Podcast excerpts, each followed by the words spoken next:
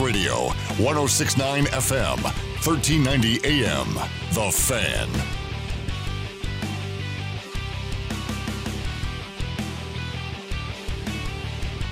Hey, what's going on, everybody? Eric Frandsen, Ajay Salvesen here on the Full Court Press.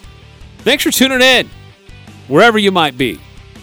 Whether it's on 106.9 FM, 1390 AM, streaming us online, 106.9thefan.com, on the 106.9 The Fan mobile app, or on our podcast if you're listening to us after the fact instead of when this is actually in real time happening. But appreciate you wherever you may be.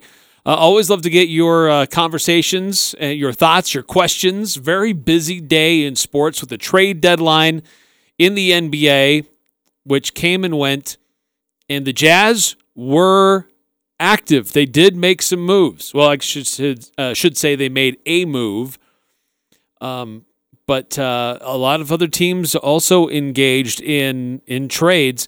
What does this do for? So what does it do for the Utah Jazz and the move that they made? How does it affect the Western Conference race?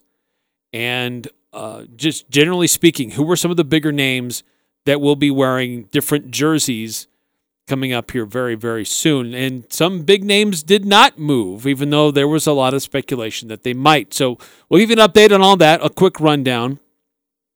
NIT games going on tonight involving the Mountain West Conference, both Colorado State and Boise State involved in their games. One's at 5, one's at 7. Those games are on ESPN, taking place in the Dallas area down in Texas.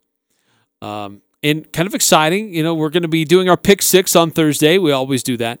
But we'll also be having some interesting guests here in studio. We had a great time yesterday talking about the Logan Stampede.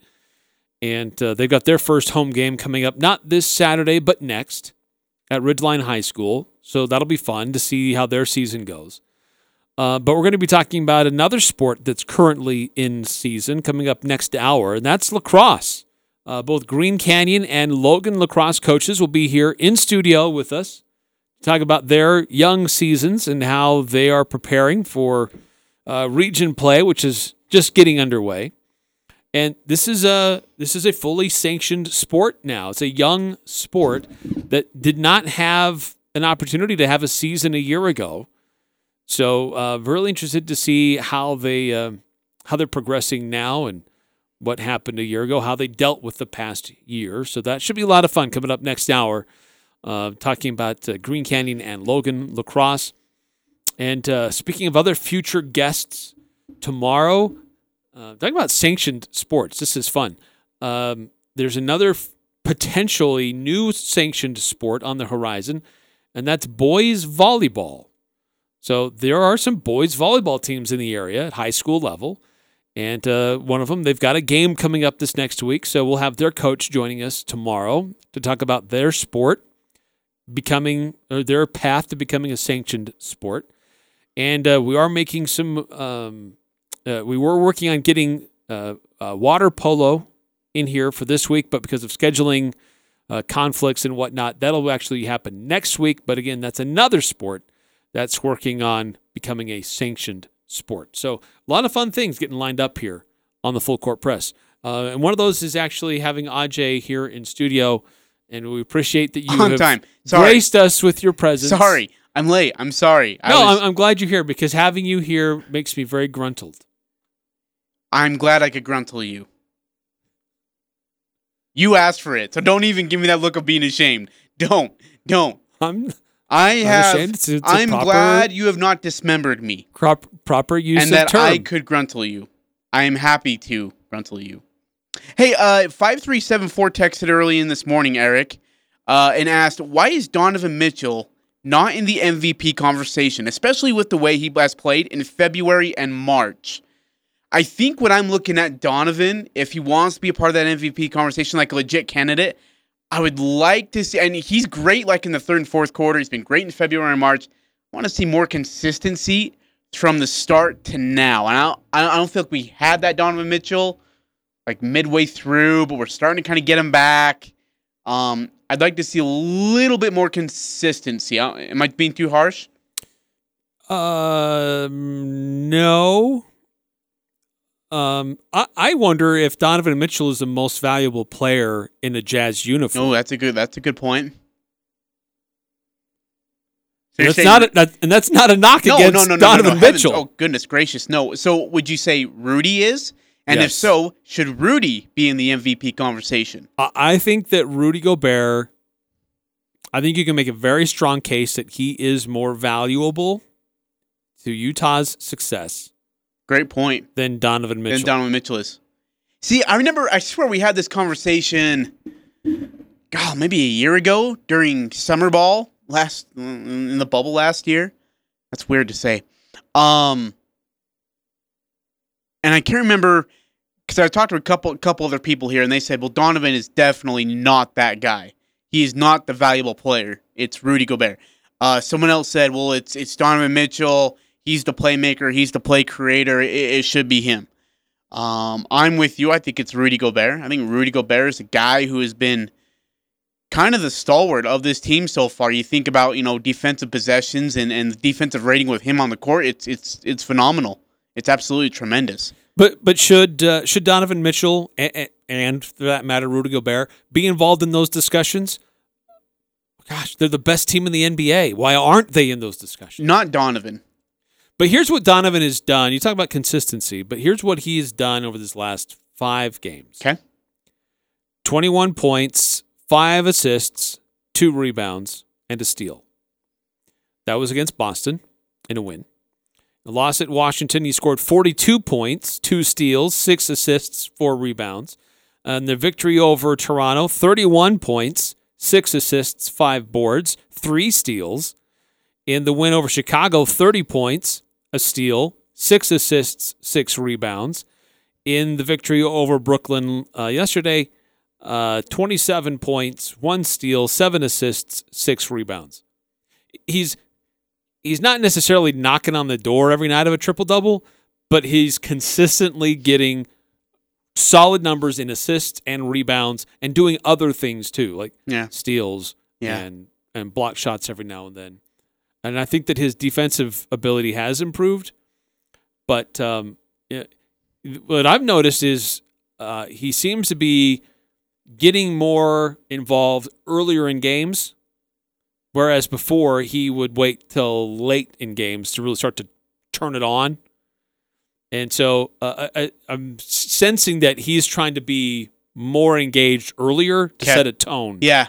Which is great. Yeah. I think that's important. And I love that about Donovan. Like, if he's going to be able to do that, then great. And I think that your steady of the ship comes from Rudy Gobert. And again, all credit to what Donovan's done and how he's improved.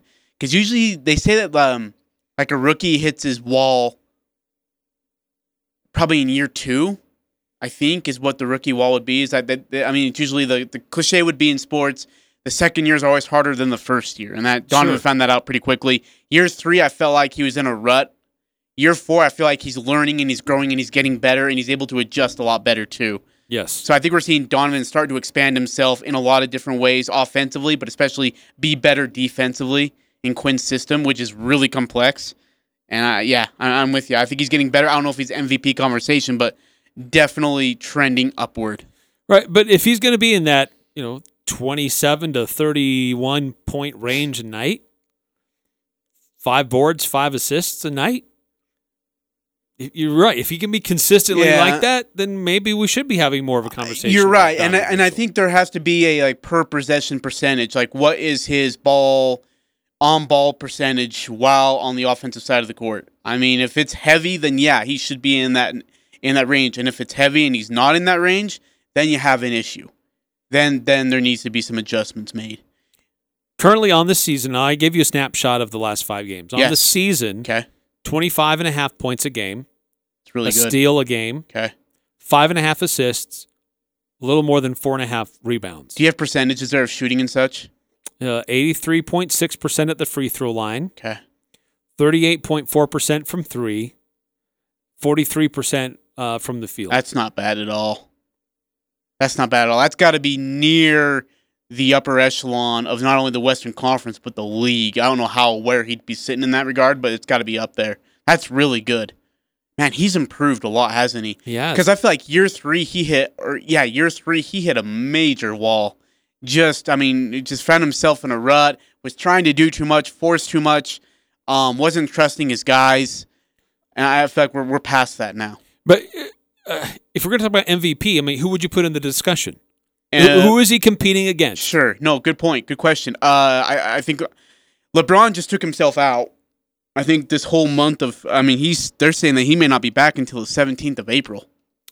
I don't know that it necessarily takes him out. You miss a month of basketball with these other guys playing.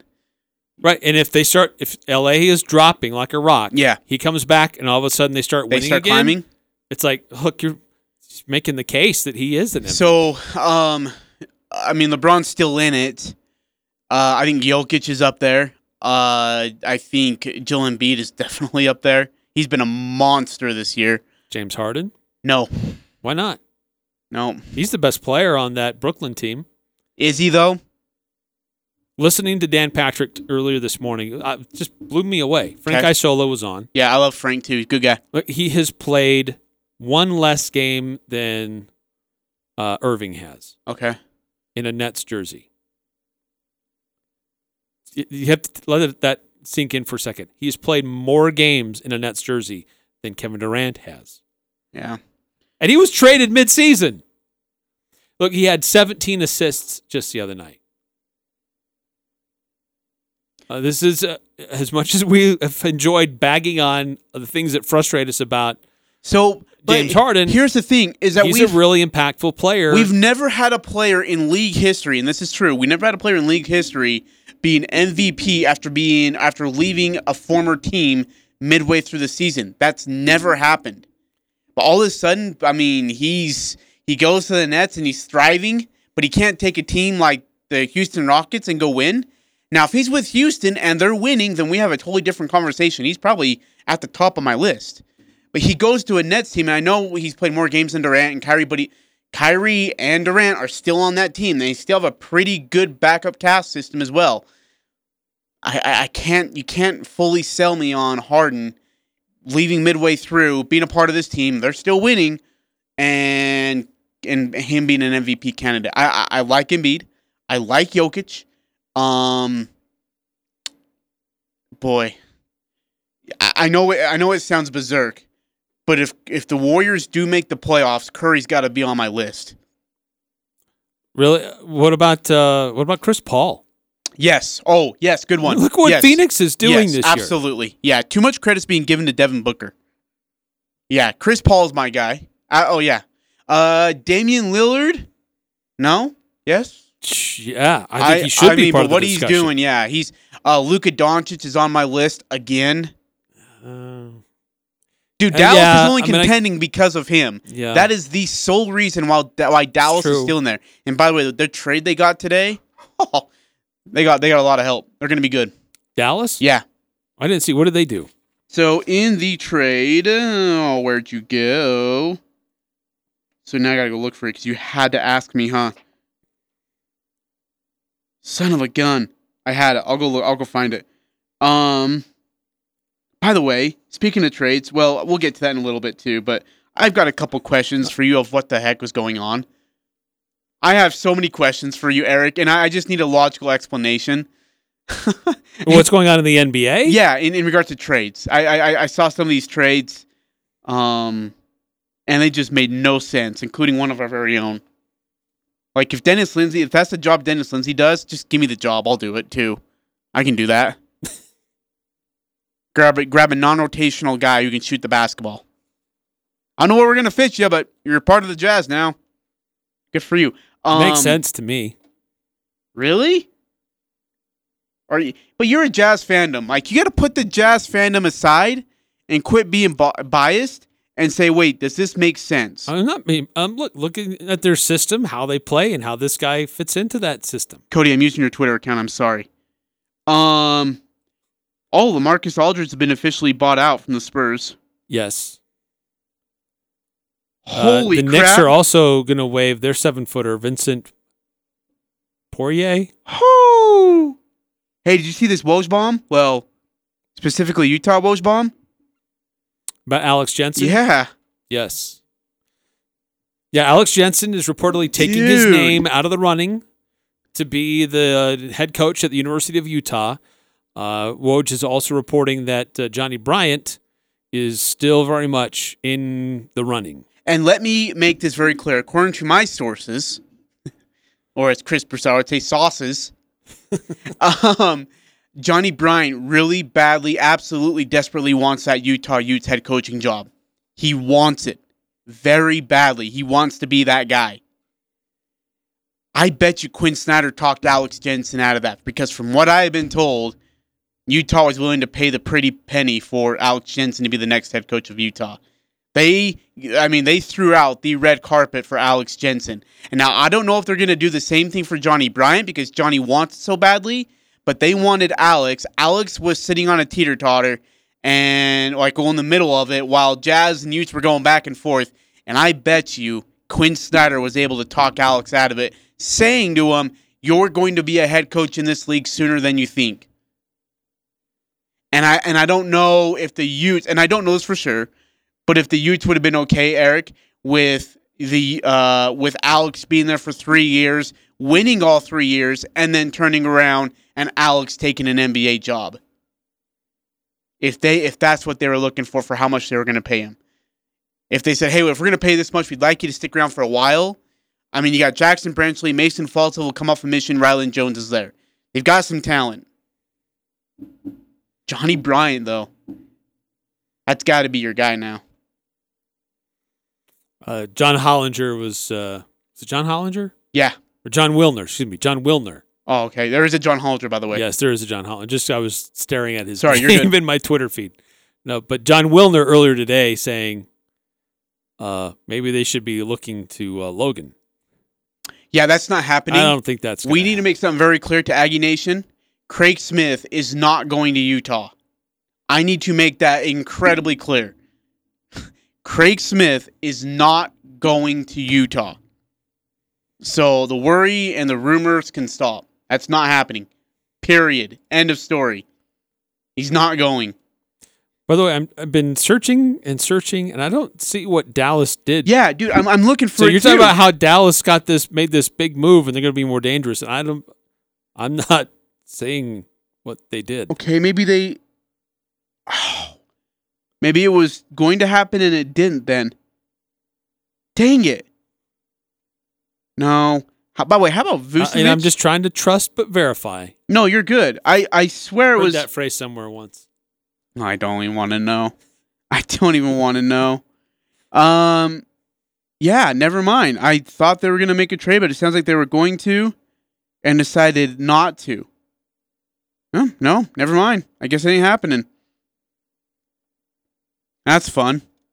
But it was a very busy day with teams swapping players and things like that. Jazz weren't involved. We'll get to that in just a moment. But some notable names, Rajon Rondo. Oh, J.J. Redick. That's who the Mavericks got. Thank you. 6-2-9-4. Appreciate it.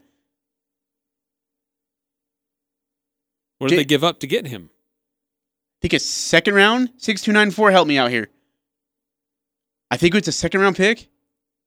Or do they do a buyout? Oh, yeah, because JJ was bought out from the Pelicans? Well, there was talk about it, but I don't know that it really happened.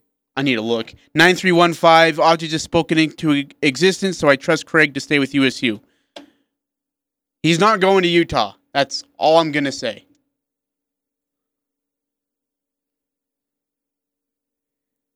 Okay. I like J.J. Redick. That gives him an extra shooter. I know you're going to say, well, J.J. Redick's like 60 years old and has been around the league, but, dude, he's still a really good shooter. And that spreads the court for that team. Doesn't make him NBA Finals contenders, but it definitely makes him playoff contenders. Or at least a spot contending in the playoff. Yeah, I guess this just within the last hour, Dallas Mavericks have acquired J.J. Redick and Nicolo Melli from New Orleans in a trade that sends power forward James Johnson, small forward Wesley Iwundu, and a second-round draft choice to the Pelicans. That's huge.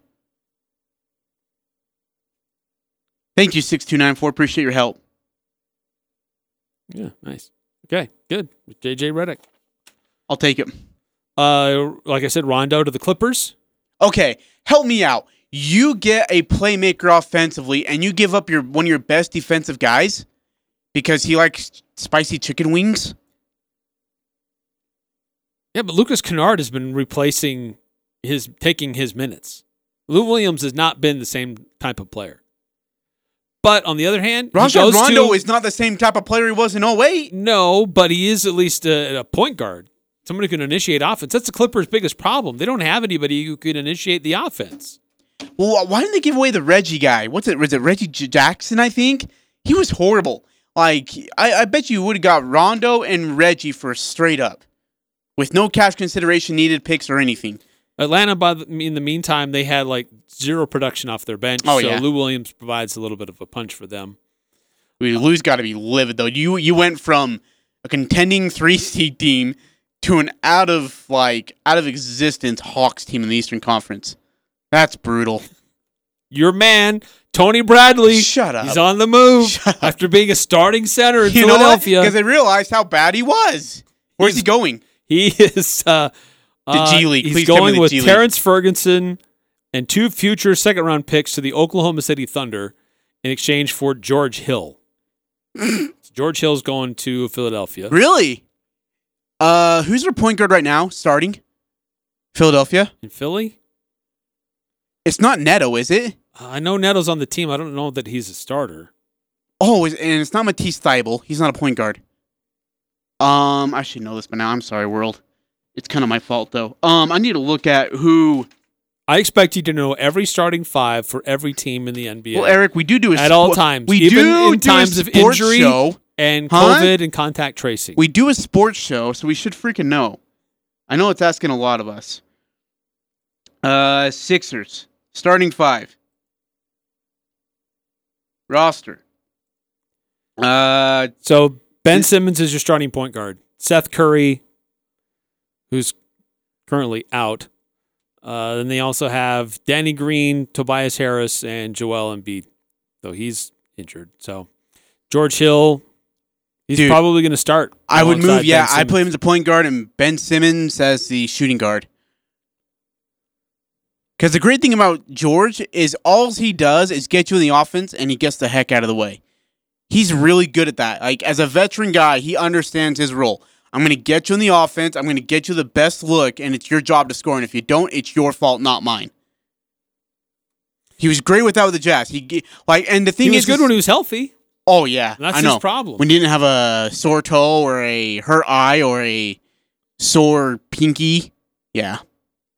And when he was available, man, the Jazz were great. He played great alongside Hayward. His experience was awesome. Yeah, it was a really good roster that year, but he just was so inconsistent when he was available. Okay, I've got so many more questions for you about trades, though. Like, I mean, what the fetch? I mean, okay, so the Rondo Williams thing doesn't make entire sense. We'll get to the other part of the Jazz here in a little bit. Norman Powell for Gary Trent Jr. So Portland gives up. And Rodney Hood. Yeah. Okay. Don't diss on former Jazz man. Oh, gee, speaking of injuries. Rodney Hood. Speaking of injuries. Gary Trent Jr. is the third best player behind Lillard and McCollum, and they give him away for Norman Powell? Norman Powell's a great shooter. I think that's a really good move. I think that really helps there's Portland. A big gap in the defensive side of the ball defensively, now. Yes. There's a big gap on the defensive side of the ball now. They got to fix. And they don't have anybody on their roster that can fix that. Are the Magic quitting? Are they moving their team to Siberia? Because if the not, kingdom? Then what? Yeah, are they building a new Disney World elsewhere outside of the American continent? Because I need somebody to explain to me what in the world they are doing with their roster and why. Totally giving up. So they are moving to Siberia. Because this doesn't explain exactly what's going on besides drugs. This is why you don't go to trade deadline with drugs. Well, I know that Aaron Gordon was expressing frustration and he wanted out. But still. But I mean, come on, dude. Announce. I did not expect Nikola Vucevic to be moved. Okay. Start with Aaron Gordon. Give our listeners the trade on this one. All right, so he's going to Denver. And that's a great get for Denver. They're trading forward Aaron Gordon and Gary Clark to the Nuggets. in exchange for Gary Harris, R.J. Hampton, and a 2025 first-round pick. Now, does Orlando get good guys back? I mean, they get a good gain, but the problem is Gary Harris can't score. He's just good defensively. Like, he gave Donovan Mitchell all sorts of problems. R.J. Hampton's a good young guy, and the 2025 first-round pick, I can almost guarantee you, is going to be maybe traded in the future for a player of star caliber. I'd be surprised in 2025 if they use that first round pick. Okay, go. And then the other move. This one shocks me most. Yeah, no, I'm with you. They're also trading all-star Nikola Vukovic and center Al-Farouq Aminu to the Bulls in exchange for Otto Porter Jr., Wendell Carter Jr., and two future first-round picks. So they get three future first-round picks. I don't know if any of those are protected, by the way. But they're giving away their star Nikola Vucevic. Oh, just alone with that. I think that's a great move for Chicago. For Chicago, this is incredible. Upgrade. What a gain for Chicago. Oh, I'm spot on with you. Absolutely. Aaron Gordon for the Nuggets. Let's start there because the Nuggets are in our division. Great for the offense. They do lose Gary Harris, who I love as a defensive guy. Again, he gave Donovan Mitchell a lot of problems in the bubble playoff last year. Well, so the projected starting lineup for Denver would be Jamal Murray. Yes. Will Barton. Yep, I like Will. Aaron Gordon as a small forward. Michael Porter Jr. as your power forward, and Nikola Jokic as your starting center. You got coming off the bench, Paul Millsap, and they also made a move to get JaVale McGee. Yeah, see, here's the thing is I always feel like teams get 4 steps forward, and then they take 3 steps backward. In this case, they got 6 steps forward and 5 steps backward with JaVale McGee alone.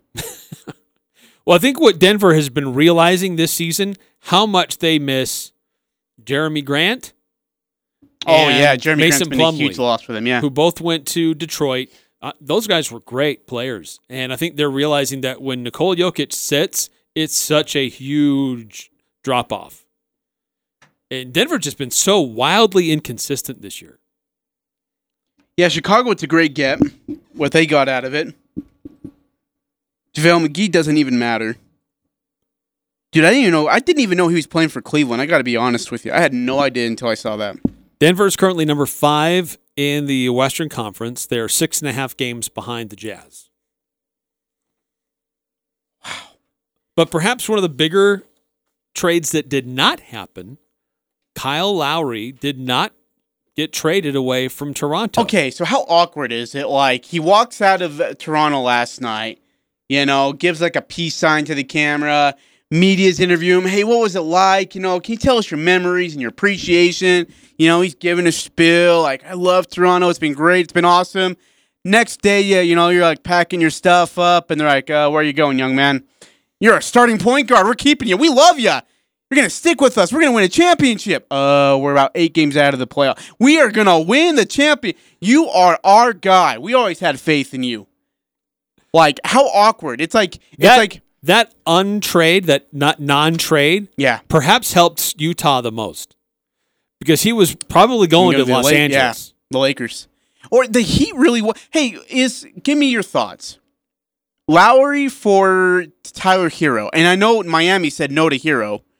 But even Duncan Robinson, I think, would have been a great trade for Miami. I think Lowry going to Miami would have been phenomenal for the Heat. Honestly, in the last 8 months, since the finals were done, through the offseason and through this season, how many times I have heard different teams interested in making deals with Miami, but Tyler Hero is always included in those trade requests. And Miami is just like, nope.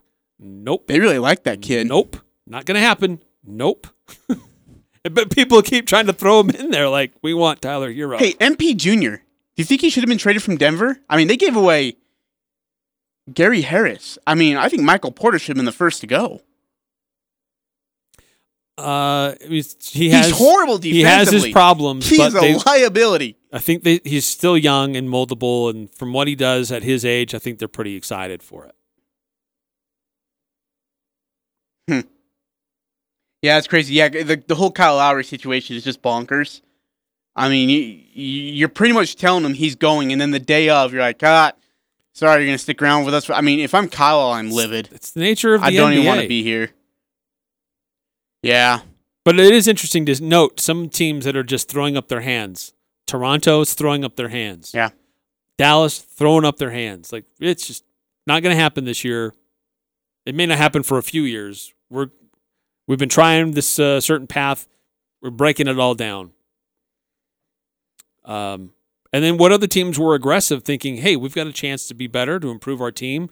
We're going to make the moves necessary to the Lakers put ourselves in a better position. Did whatever they could, huh? I mean, they put it all out there for Toronto to get something out of it in the trade deadline. I thought that was quite interesting. The Lakers were not at all settled where their situation is. And they shouldn't be.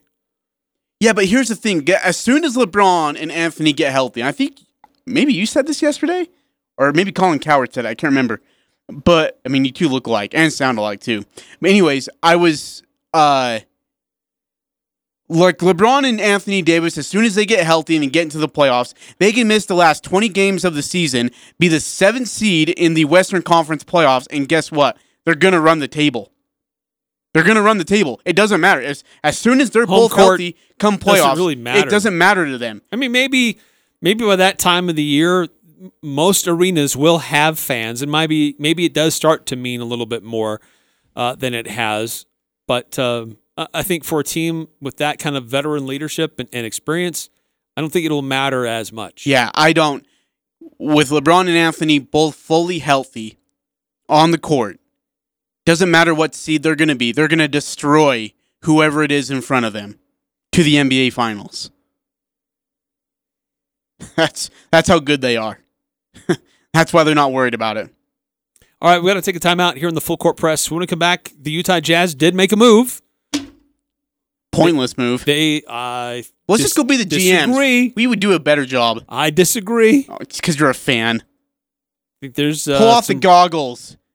It's a long play. Pull off the goggles. Oh, long. I can't wait to hear this one. It's ought to be good. It's a Thursday, so we're going to do our pick six. Oh, fetch. Yeah. I'm giving you fair warning and ample time to put your stuff together. And coming up next hour, we'll have a conversation with some coaches about lacrosse in Cache Valley, how it's grown as a sport. Now it is a sanctioned sport. I got to look out of here now. And what this season looks like for them. As Ajay tries to hack somebody else's. I don't want to be seeing his girlfriend or wives or whoever's tweeting. You know, that's probably not good. It's all coming up on the Full Court Press. Drivers, start your engines. The Honda Dream Garage Spring Event, where every vehicle is inspired by Honda's racing spirit, is on now. For a limited time, well-qualified buyers can get 0% APR on the 2021 Honda CR-V or HR-V. Visit your Utah Honda dealers or utahhondadealers.com. See dealer for financing details. There's a lot of strain on various industries right now. Supply stretched thin as demand is at an all-time high. If you are building or remodeling and are looking for ideas for stone to face your home, it's crazy. Coldwater Stone and Tree Modern and Castellite and Logan want to take that frustration and challenge away from you. They are a local homegrown business with stone products made by Coldwater and sold by Castellite. Stop in and make your choice today for brick, block, rock, paver, and tile. Go where the pros go. Online at Castellite.com. Here's Chad Norton, the lawn doctor, with a tip for your lawn. It's that time of year again. As you look out at your lawn, you will see lots of matted down, dead-looking grass. It's most likely snow mold. Simply take a leaf rake and give it a good raking to fluff up that old grass. By doing this, the sun will bring it out of dormancy quicker. For more helpful tips for your yard, go to the Lawn Doctor's Cache Valley Facebook page. To schedule lawn services, go to lawndoctorcachevalley.com or call 753-LAWN. It's the Cache Valley Media Group Home and Garden Show, presented by Anderson Seed and Garden. It all happens this Friday and Saturday at the Eccles Ice Center. Well over 100 vendors with garden, concrete, doors, windows, pest control, landscaping, cabinetry, home remodeling, solar information, tree care. The list is endless. Food, fun, and kids activities provided by the United Way of Cache Valley. Free parking, easy access, and so many ideas at this year's Cache Valley Home and Garden Show at the Eccles Ice Center this Friday and Saturday. What's more important than sleep? Granted, some things are, but not many. This is Ryan at My Mattress, and here we offer the best solution to better sleep, a better mattress. IntelliBed, the gel mattress, cradles your hips and shoulders while providing the best back support possible. Or come in and choose a Tempur-Pedic that boasts 93% of their owners love their bed. My Mattress, offering the best sleep possible. By the South Walmart. It's the Full Court Press, weekday afternoons from 4 to 6 on Sports Talk Radio, 106.9 FM, 1390 AM, The Fan.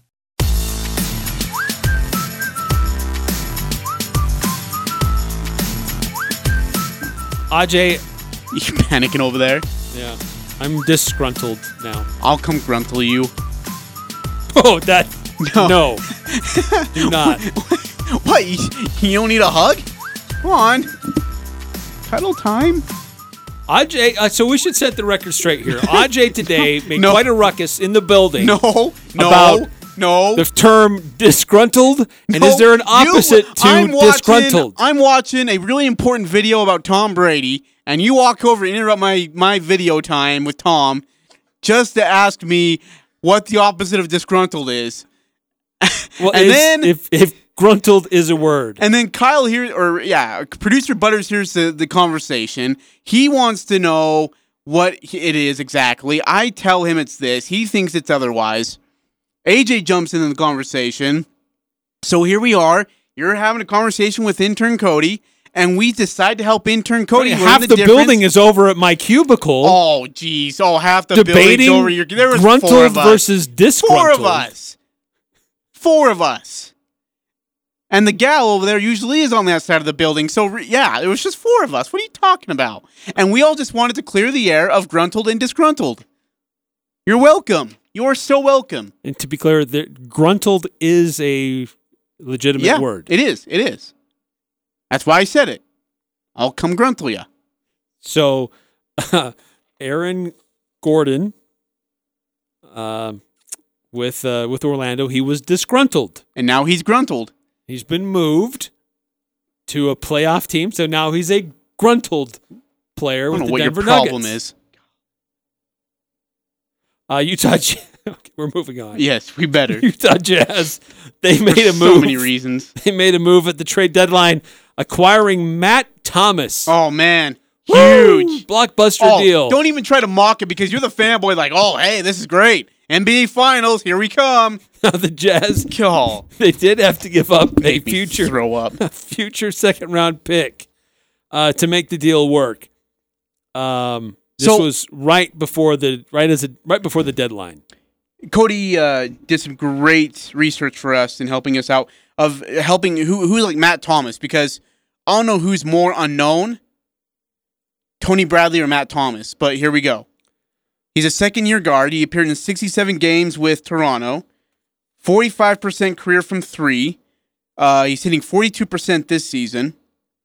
Before signing with Toronto, he went to Iowa State, began his professional career overseas where he shot 47% from 3, provides the Jazz with another shooter off the bench, even though he's not even going to be in the rotation. He's 26 years old. He's appeared in 41 games this year. He's just under 5 points a game. 10 minutes a game. He's barely even playing. 26 games this season, 2.5 points per game, 7.5 minutes per game, and he's 6'4". What are we going to do with him? Okay, here's the thing. I don't know. He has knocked down 45.7% from 3. Good for him. That's pretty good. He shot a total of 140 threes. He doesn't even play that much. He was doing some things in the bubble, and lights out shooter in the bubble. But for whatever reason, we don't know. He just hasn't been in the rotation this year for Miami. So the Jazz just have to give up a second-round pick to get this guy. He's 6'4". He's not going to break much of the rotation, but he's young, and he's a great shooter. Okay, cool. What are we going to do with him, though? What's the use of him? Dennis Lindsay continues to be a lazy GM. What's lazy about that? Matt Thomas? We don't even need him. We don't need Matt Thomas. We need... What do the Jazz need then, Ajay? A reliable point guard? Mike Conley? Doing fine, but Mike Conley... Donovan Mitchell? He's like... Donovan Mitchell's not a good point guard. Keep him at the shooting guard position. Mike Conley's 56 years old, okay? He's having to carry a dang walker when he comes onto the floor. And then when he chucks his warm-ups off, he throws his walker to coach too. Hey, you take my walker too. Here's my crutch. Yeah. Switches it for the oxygen tank. That's what we get from Mike Conley. We need a backup point guard who is going to play good minutes and be productive so we don't have to overuse Donovan Mitchell. This is a backwards move for the Jazz. So instead of losing in 6 to the Lakers or in 5 to the Lakers, we're going to lose in 4 to the Lakers now. Oh, come on. That's great. Going out to our Guild Mortgage text line. This is from 3426. I'm disgruntled over Salvesen watching a video of Tom Brady. No. Hey, hold on. I was studying, sort of. Yes. I was studying. And 3426 adds, he's a poor man's Kyle Korver. Yes, referring to Matt Thomas. That's a really good point. I would take Kyle Korver over him. Matt Thomas is going to see less than 5 minutes a game, and he's going to play garbage time minutes. So why did we trade for him? Why did we give up a second-round pick for him? Give up George Niang for the guy. George Niang is a version of a fourth-round pick. Even though there's not even a fourth round in the NBA draft, he's a fourth-round pick. I don't get it. I just think it's a lazy job from Dennis Lindsay without doing his homework. I don't know. I disagree. Okay, tell me why. What you think? I was more surprised with the Ersan Ilyasova move. Okay, I'm with you. Just an older guy, inconsistent, hasn't been able to stick with the team. This is a move where you're getting a young guy, great shooter. The Jazz have definitely gone all in on we're shooting threes, and 45.7% from three. He's not going to play. That's crazy. He's not going to play. Unless they're up by 30 or down by 40, he's not going to play. 9315 on the Guild Mortgage text line. Is this the dictionary according to Ajay when he makes up words and acts like this Jazz trade is garbage when it helps us? No, it doesn't even help us. If you think it helps us, you're fanboying too much, or you just don't understand what's going on. Then he adds, how many guys like this turn great when they come to the Jazz? I'll use Joe as my proof. Joe? No. Joe was more versatile than Matt Thomas. Really? Yeah. If you would have seen Joe, I want to see Ingles, Matt Thomas run a pick and roll. Who got cut from the Clippers, from their summer squad. Yeah, you saw how the Clippers are due now. Would you have foreseen what Joe Ingles would mean to the Utah Jazz? Under Quinn Snyder? Yeah, because he's a high IQ player. Matt Thomas obviously isn't a high IQ player. Let's see what Matt Thomas can do on the pick and roll. Knowing Matt, he's probably going to take a 50-footer and hit all glass. What? What are you laughing at? 9773. I love 9773. On the Guild Mortgage text line. Ajay attacks Mike Conley for being old. Also Ajay. Praise to Tom Brady at his work desk.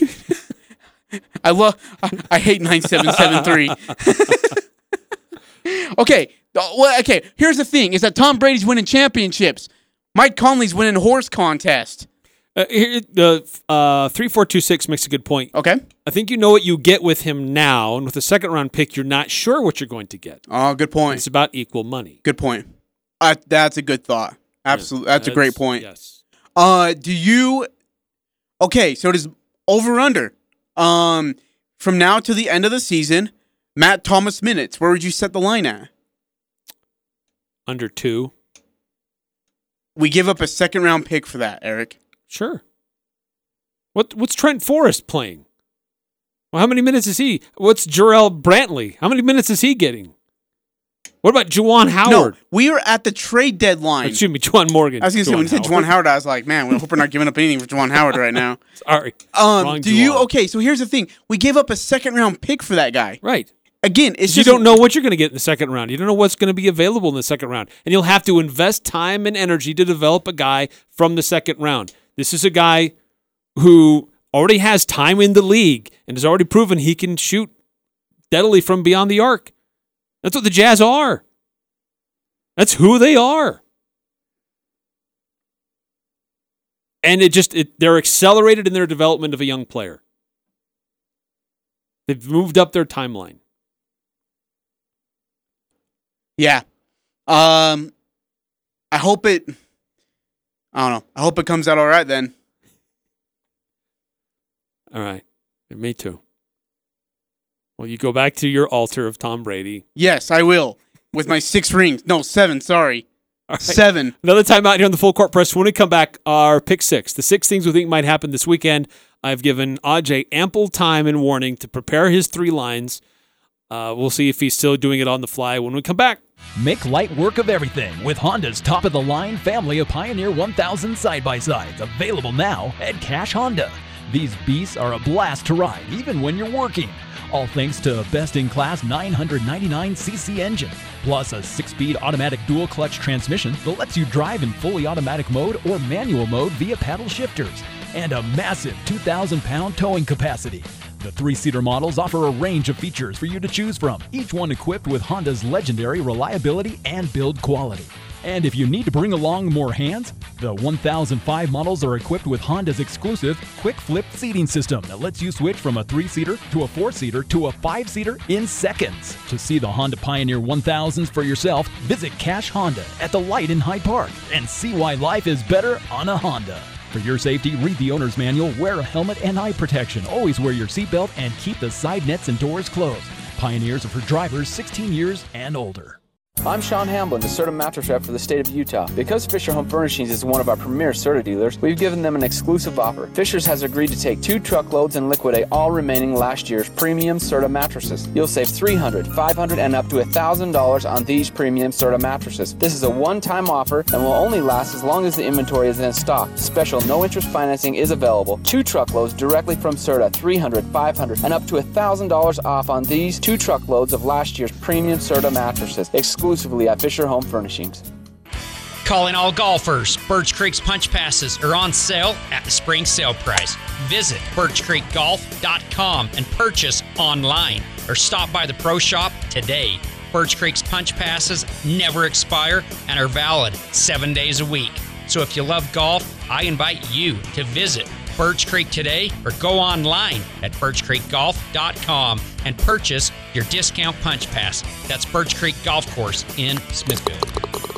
The Spice on Ice team at the Eccles Ice Center has been working hard to bring you an amazing virtual auction full of fun and useful items for the entire family. With the help of the Malou Foundation, you can bid on items that would have been available at this year's Spice on Ice auction. The annual Spice on Ice event and auction raises funds for the Eccles Ice Center. Due to COVID-19, this year's event is canceled and critical funds will be lost. Without your help and donations, the Eccles Ice Center may not be able to keep all programs available throughout the year. Please go to EcclesIce.com and follow the Malou Foundation auction link to create an account allowing you to bid on all items. The Spice on Ice fundraiser auction will start Thursday, March 25th at 10 a.m. and finish Saturday, March 27th at 6 p.m. You must go to EcclesIce.com and follow the Malou Foundation auction link to create an account allowing you to bid on all items. For questions, concerns, or if you need help joining the auction, please call 787-2288. Extension 222.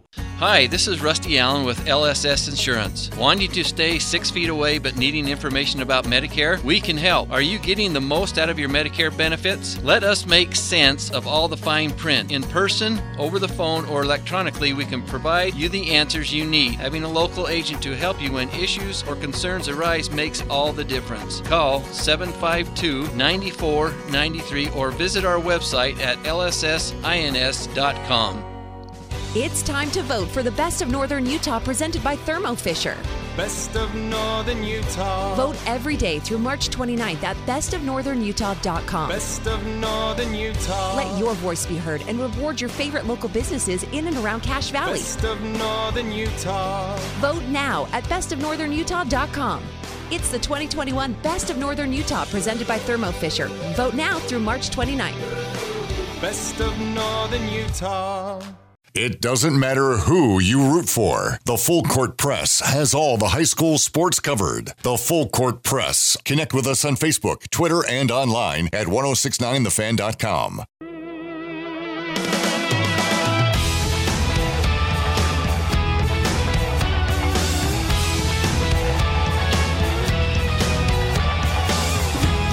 I think he's just hanging out over there like, you know, I got another year of eligibility.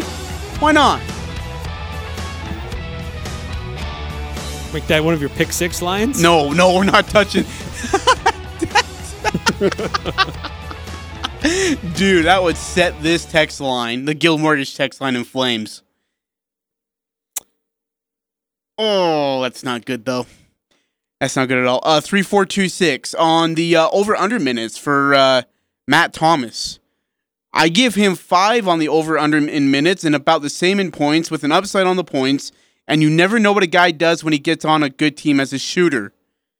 I mean, how do you fit him in the rotation, though? You can't. Right, I mean, he'd have to take minutes away from somebody.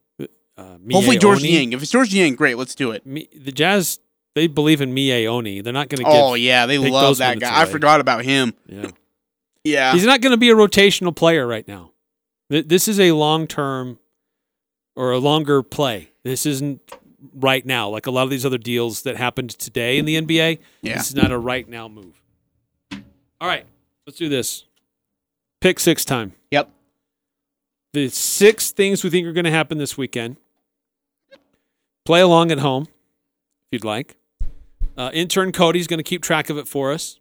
Yeah, he's going to throw one. I don't want to be getting hosed out over there as well. He's going to be He's going to provide the tiebreaker. Okay. So since I won last time. Yeah, you get to defer or choose. I'm going to defer. Really? Yes. Crap, that threw me off. Okay. Go first. All right, so here we go. We are going to go first with the Broncos tonight in the NIT tournament versus Memphis. Derek Alston, shots attempted. Derek Alston, shots attempted. 17.5. I'm going to take the under. I'm going to take the over. Paying attention there? Squirt? All right. Okay. Next one. Next one. Gonzaga versus Creighton. That is Sunday afternoon at 12:10 in the Sweet 16. Gonzaga is a 13-point favorite. 13-point favorite. Over, under, Eric. We're going to go 13.5, though. Sorry. Over.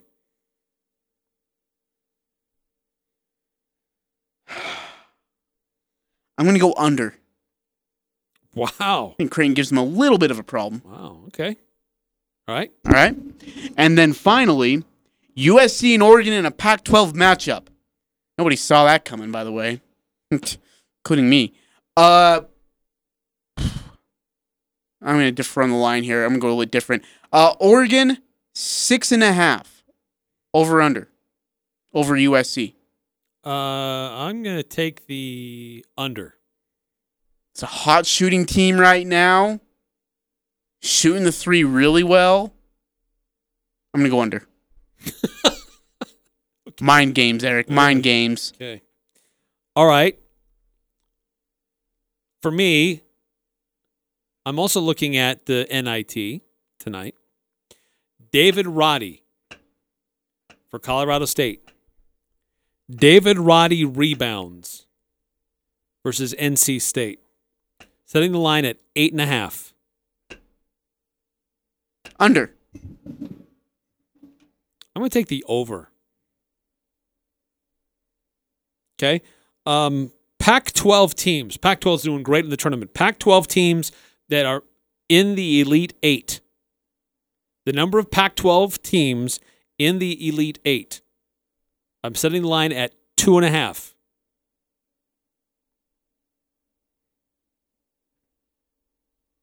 What was that again? The number of Pac-12 teams in the Elite Eight. Setting the line at 2.5.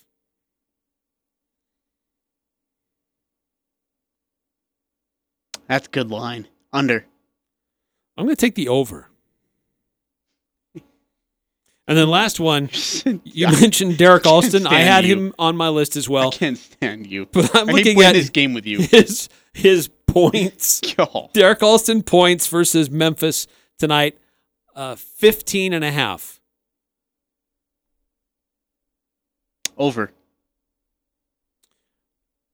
I am going to take the over as well. And then quickly, intern Cody with our tiebreaker, we have 10 seconds. Oregon State, Chicago. Chicago, Loyola. Chicago is favored by 6.5. I'm going over. Wait, I'm going to take the under. I'm Dan Patrick, and this is Above the Noise. The NHL announced yesterday that referee Tim Peel will not be calling games now or in the future. In other words, he's fired. If you missed the story, Peel was caught on a broadcast saying that he wanted to call a penalty against Nashville early, only his language was more colorful. It didn't help Peel that the story blew up, but it's also a sign of the times. In every sport, officials used to be more colorful.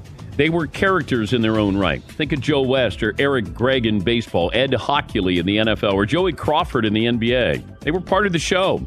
You can bet old school umpires and referees had no problem using profanity in regards to a team or a player. But now mics catch everything. Players have more power. And there's a call for transparency because of legalized gambling. All this means there will be less tolerance for bad behavior out of the men who call our games. And unfortunately, it also means Tim Peel's NHL career is over. I'm Dan Patrick, and this is Above the Noise.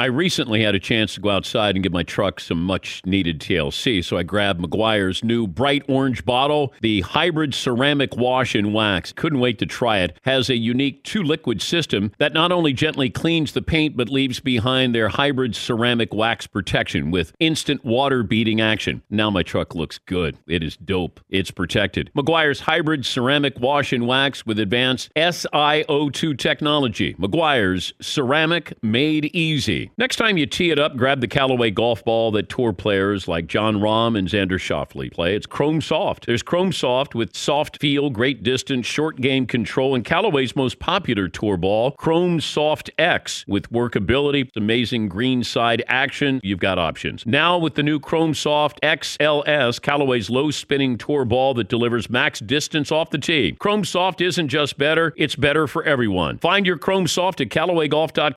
Does anybody want breakfast? Guys, let's go. I'm leaving for McDonald's in 5 seconds. Why didn't you start with that? The Breakfast Stampede Meal. It's only at McDonald's, where there's a meal for every morning. Get the delicious hot and spicy McChicken Biscuit and Chicken McGriddles, 2 for $3. Thirsty? Get any size Coke for just $1. Price and participation may vary. Cannot be combined with combo meal. Single item at regular price.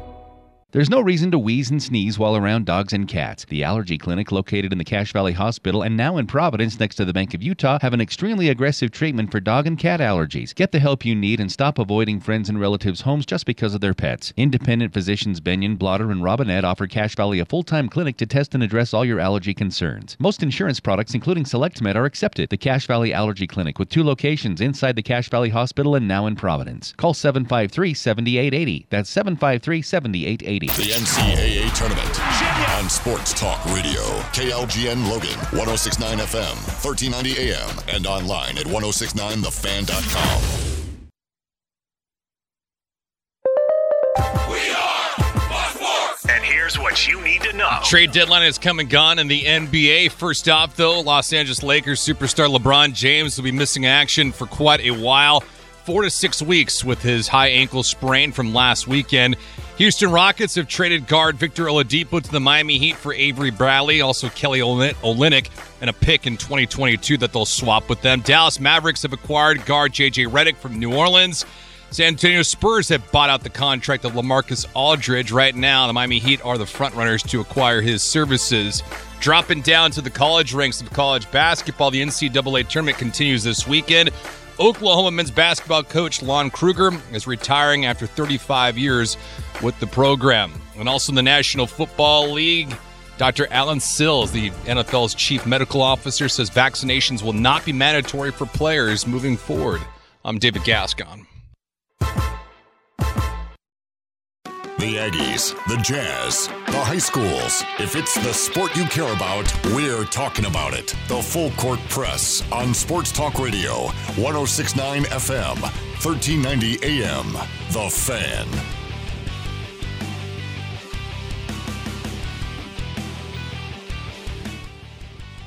Hello. What's going on? Hi. How are you? Ajay is not sure how he's feeling. Feeling gruntled. He's gruntled or disgruntled today. Hey, Leon Rice texted in as he's getting ready for a big game against the Memphis Tigers. By the way, you're screwed. He asked, did Cody the intern find out the money for the NIT? Oh. You didn't even ask him? I forgot we were going to have an assignment for intern Cody today to find out what the payouts are for participating in the NIT. He's giving us that look like, what? Come on, you guys. I'm here to serve. And we led him astray. Thank you for reminding us. Thank you, Leon. Maybe good luck tonight. Maybe by the end of the show. You're going to need it. Maybe by the end of the show we'll have an answer. You totally just threw that on him right there, though. You just threw that on him. Intern Cody will be here. Intern Cody, he's just, he's done his work today. Now he gets the chance to just kind of relax and breathe. Then you're like, wait a minute, hold on. Find out the money for the NIT. And now the poor guy's got to get on his iPhone and find it. It's a good question. What are the payouts to teams and schools and conferences from the NIT? It's a fair question. We'll try to figure it out. By the way, were we clear on what happened with our tiebreaker for our pick six last hour? Intern Cody, can you read that back and make sure we know who said what? Yeah. To what? So the question was Loyola Chicago versus Oregon State. Loyola is favored by 6.5. Eric, you gave me the under on that. Ajay gave the over. I'm not sure you heard that right. I think it was Ajay who said the under. No, I said over. I said over. This is the end of the program, and there were other things. Oh, boy. We're going to hear it next week, aren't we? Already, we're going to hear it next week. Yeah, I said the under. Yeah. Okay. I'll own up to it. I'm not going to try to hoodwink the audience like someone else. I don't know what you're talking about. Is prone to do from time to time. No idea what you're talking about. Hey, coming up here in a little while, in just 15, 20 minutes or so, conversation with the Green Canyon and Logan Lacrosse head coaches. Lacrosse is a new-ish sport. Certainly it's a new sanctioned sport. It's been growing for some time as a club sport. And excited to see how that sport has grown over the years. Coming up, we'll have some other discussions about that very thing over the next week or so. Tomorrow, we'll have a conversation about boys volleyball and its path to becoming a sanctioned sport in the state of Utah. And then later next week, a conversation about water polo, as it too is on a path to become a sanctioned sport. So I'm really excited about that water polo story. It's incredible. It's inspiring. It's awesome. Really looking forward to hearing more from the individual and the coach. And I'm a big water polo fan. Been so since I was, floaties in the pool. And it's your little tadpole. Yeah. Well, what Ajay's referring to is one of the people that's going to be joining us next week is a goalie for Ridgeline, their water polo team. He's legally blind, but he's awesome. Okay, so here's the thing. Like, I have 80-20 vision, and if a ball's coming at me, I'm getting hit in the face. Like, it's going to put a dent in my nose. But this kid's blind, and he's kicking rear end in water polo. That's amazing. That's just... Jeez. Eric, amazing. What are we doing with our lives? I don't know how. What are you and I accomplishing exactly? I hear these stories, and I'm like, my gosh, I am grossly underachieving. I still remember interviewing, was it Madison Dodds or Kenny Dodds, the singer? Oh, yeah, Kennedy Dodds. Kennedy Dodds, when I was doing a show with VFX.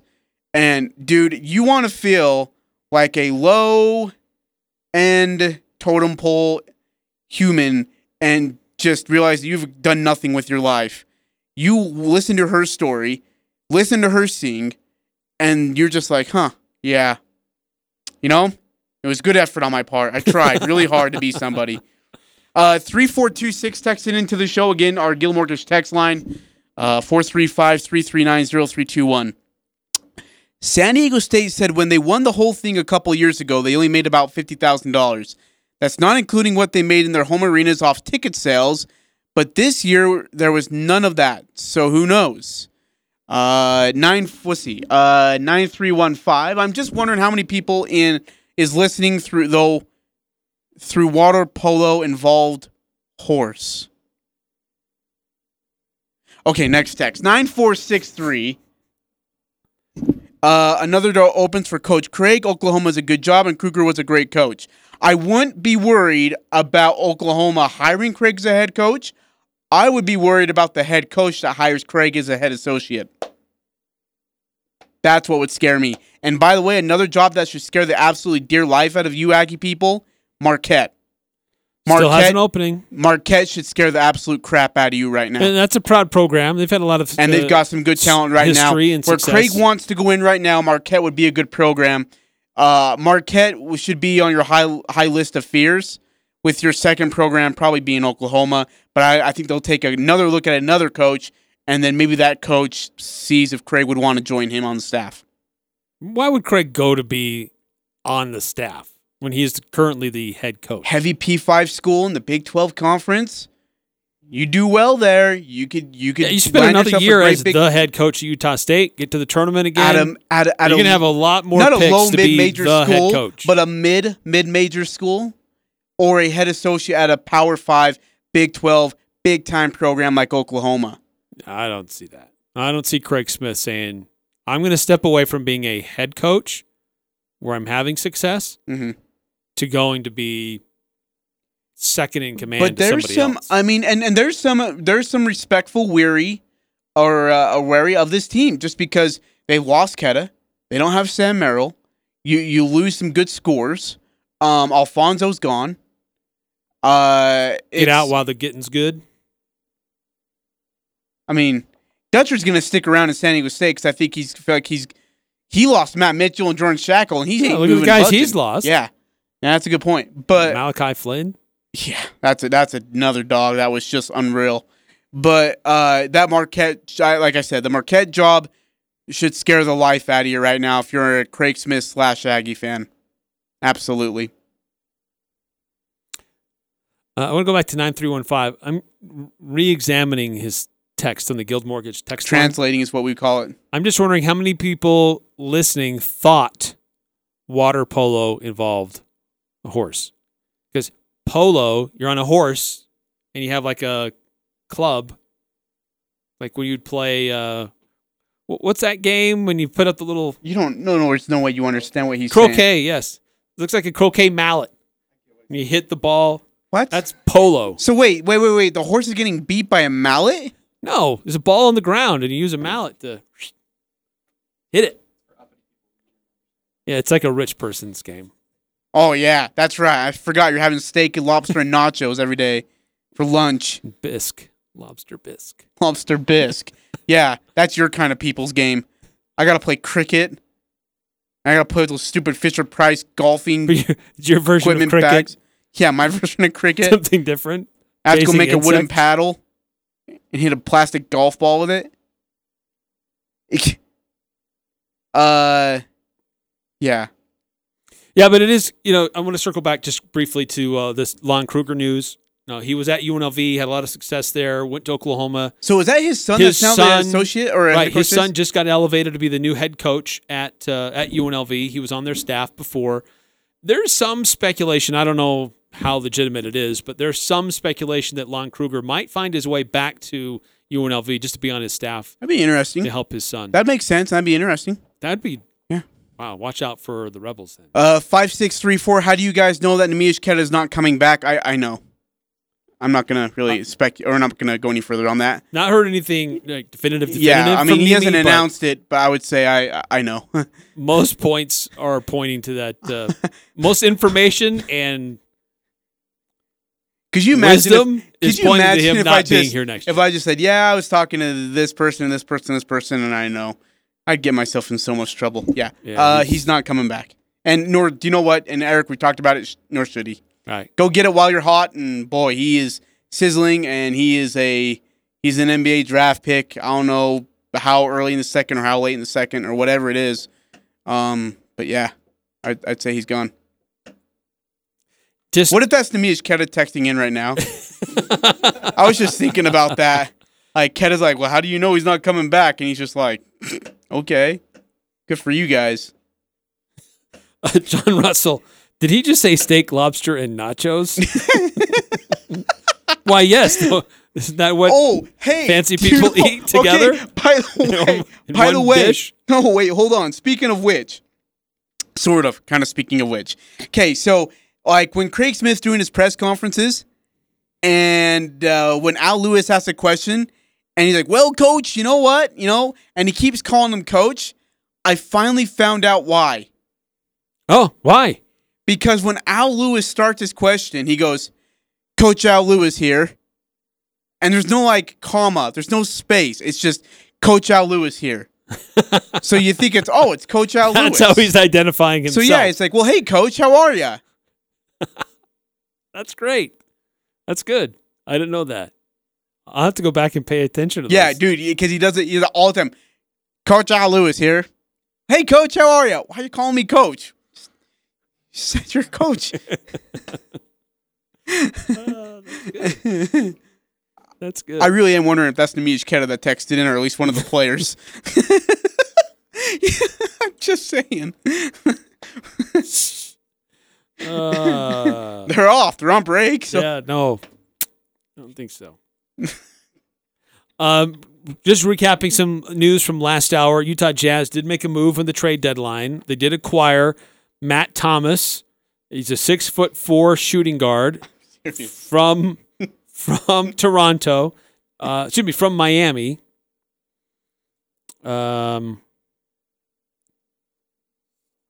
He's from Toronto. Sorry, I had that mixed up. What the heck? He's from Toronto. Great three-point shooter. Hasn't been seeing many minutes so far this year.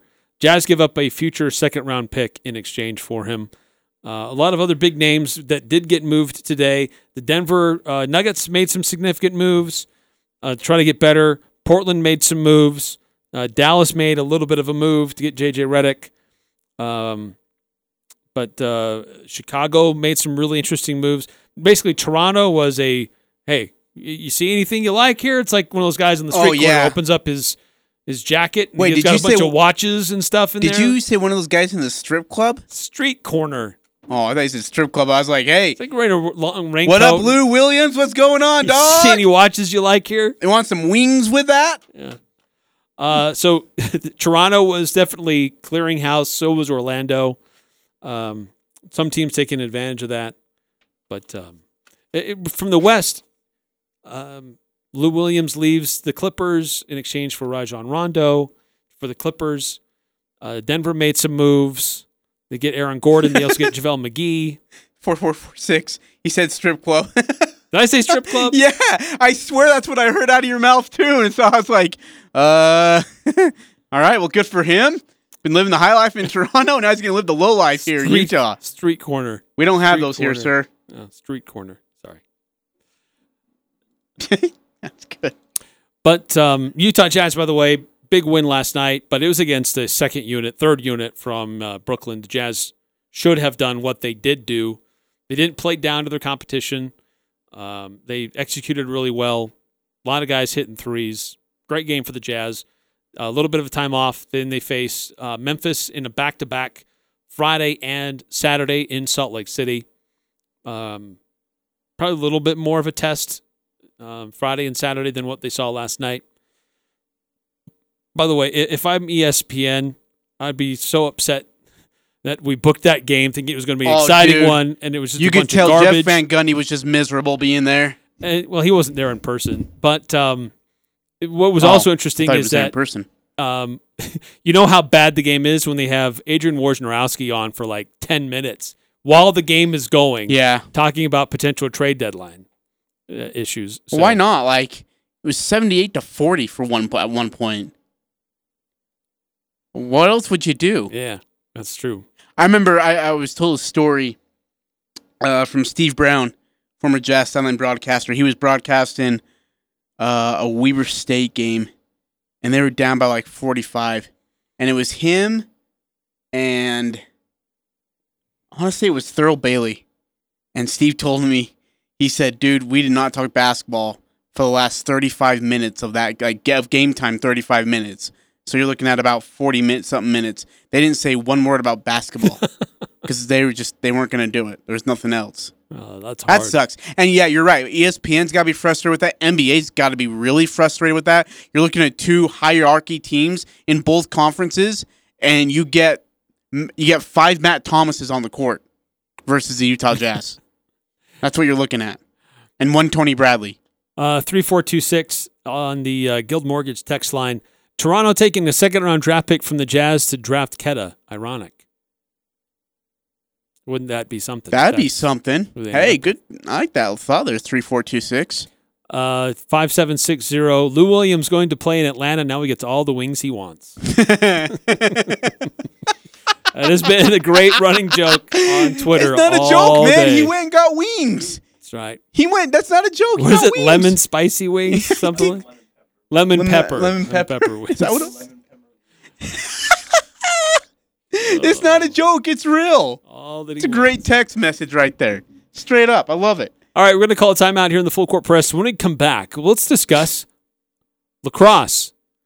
It's a growing sport, and there's been some great teams here as club teams, but now that it's a sanctioned sport, is it different? This is one of those sports that didn't have a season last year, got taken away from them. So what does it look like this year? I want you to answer me a question after the break. Would you rather, Eric,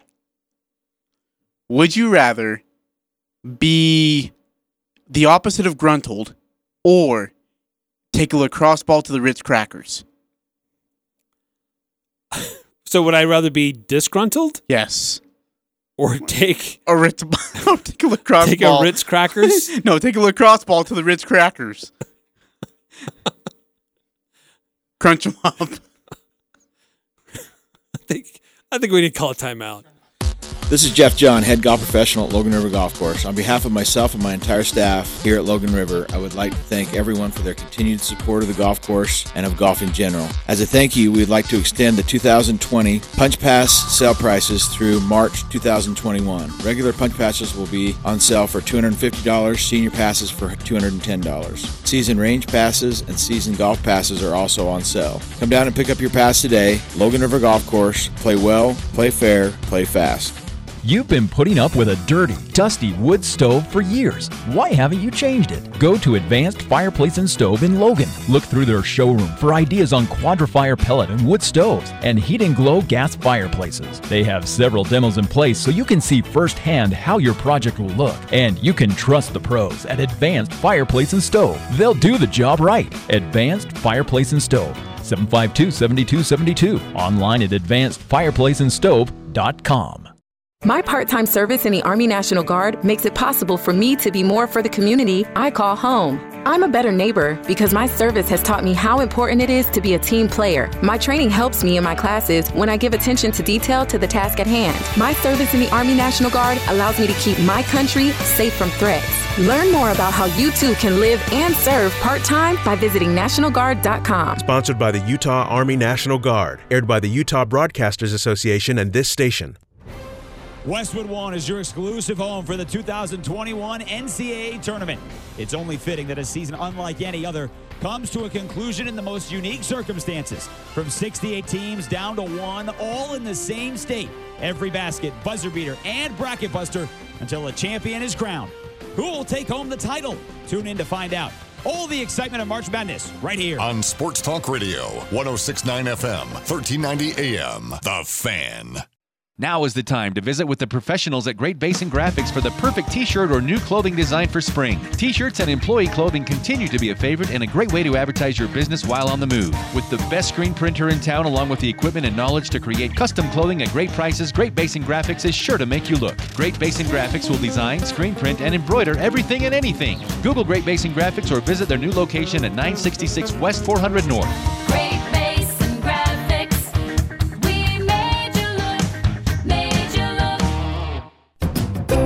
Do you need a good home power backup plan? Second Sun Solar has a home battery backup solution that helps you take control of the power around you. Control your energy consumption, power your home, and keep the lights on during emergencies. Second Sun Solar will install your system and help with tax credits. Act now and save $1,000 off on your purchase when you mention this ad. Call Second Sun Solar today at 435-363-9917 or online at utahsolardirect.com. Ask about a free battery with every solar panel installation job.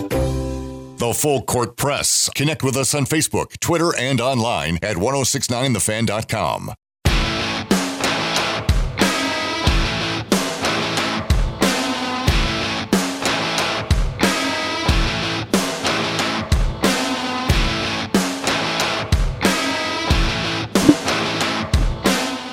Eric Frandsen, Ajay Salvesen. I want to know.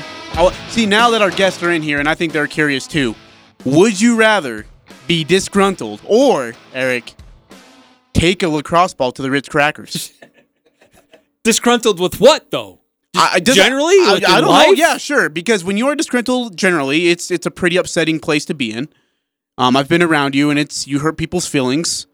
You hurt my feelings. You make fun of me on the show. And then you allow our text line to go and bully me, too. So, but that's just a national pastime.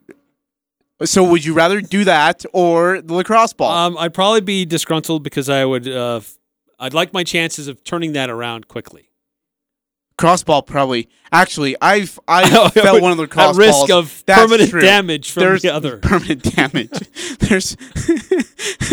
I've always watched the game of lacrosse. I've never understood how someone can catch a ball with a stick, control it while getting whacked in the face, the arms, the legs, and the Ritz Crackers probably, and still have the focus to throw the ball accurately to another stick. It is amazing. It is one of the most impressive sports I've ever seen, next to Quidditch. It's fun to watch, very physical. You can hit guys with your stick, and it's no problem. Oh, man, I cheap shot so much, though. So, yeah, we're going to have our next guest. That's a hard ball. I mean, it bounces. Oh, dude, yeah, it bounces, but it's hard. Yeah. Like, for our dog, we have a bigger dog. That's like the one ball I can toss around with her that she doesn't just destroy. So we went to the sporting goods store. You throw the lacrosse ball at your dog. Yes, I went to a sporting goods store and bought a couple of lacrosse balls. PETA's on line one. You want to take that phone call? I don't throw it at her. Yeah. Okay. See ball, chase ball. That's what she does. She doesn't destroy it. Go home disgruntled. You're a fetch dog. She's not a disgruntled puppy when we're doing that. No. Eric, excited about our next guest, though. This is going to be awesome. I'm so excited about this. Yeah, so lacrosse is fun. We've had opportunities over the last, long time to talk about lacrosse at different phases as it was kind of a growing club sport. And then we had some really good club teams here that would win state titles, would go and compete at different tournaments in the West and perform really well. And it's a sport that's become a sanctioned sport from UHSAA for both boys and girls, if I'm not mistaken. And so we got a couple of the coaches in here. The season is young. It's just starting. They're starting to get into region play, and kind of excited to see where things are at. And last year, their season was taken away from them. So, yeah, let's talk some lacrosse. Absolutely. Let's do it. So, Troy Oldham, we've had you here. You're a friend of the program. You've been on with us before. You've done a lot with Green Canyon, yep, with the Green Canyon Lacrosse Club, but you're not here alone. You brought somebody with you who's also kind of new to the Valley, sort of, but not sort of, with his own experience as well. Is it Bo? Correct. Bo Olson. So, and you're with Logan, is that correct? I am. Awesome. So thank you guys for coming down, first of all. Yeah, you bet. But Troy, let me ask you first, just how long has lacrosse been a sanctioned sport now for UHSAA? In the so last year was the first year that it was a sanctioned sport. So really this is the first year. Yeah, this is the first year. We our team got one game against Lone Peak down south. They're probably if the season would have gone, they probably would have been first or second in the state. Wow. And we came off of a loss on that, ready to just kind of build, and then boom, COVID hit. So we got one game. We did get a chance to, at the end of the season, once the governor kind of made some changes to like have a few more kids on the field and a few more people around, we did hold a tournament. So we got those seniors a chance to play just a couple of like short tournament games. But other than that, yeah, our first season was kind of a flush. And so, Bo, you're newer at Logan, but were you here last year, or is this your first year at Logan? No, I was here last year, and same kind of situation. We played American Fork last year, got pretty handled by that team, but then we actually got two games. We played UMA, Utah Military Academy, and got a nice win, and then we were slotted to play Brighton, and then everything shut down. So yeah, it is year one almost. A question for both of you. We'll start with you, Bo. The sport of lacrosse has grown rapidly in the state of Utah. It is incredible, especially here in Cache Valley. Can you talk about the talent that is in the state of Utah that might be hidden or a quote-unquote secret to the rest of the country? Or do you feel like that talent has shown out to the rest of, colleges who might be recruiting for kids and might look at the state of Utah? Right. Well, if you look up Bubba Fairman at Maryland and watch him, as we call lay the wood, that's, I think, Utah lacrosse is physicality.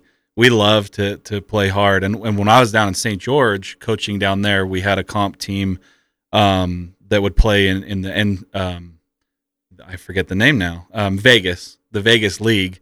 And those Vegas kids would always talk about how hard the Utah kids hit.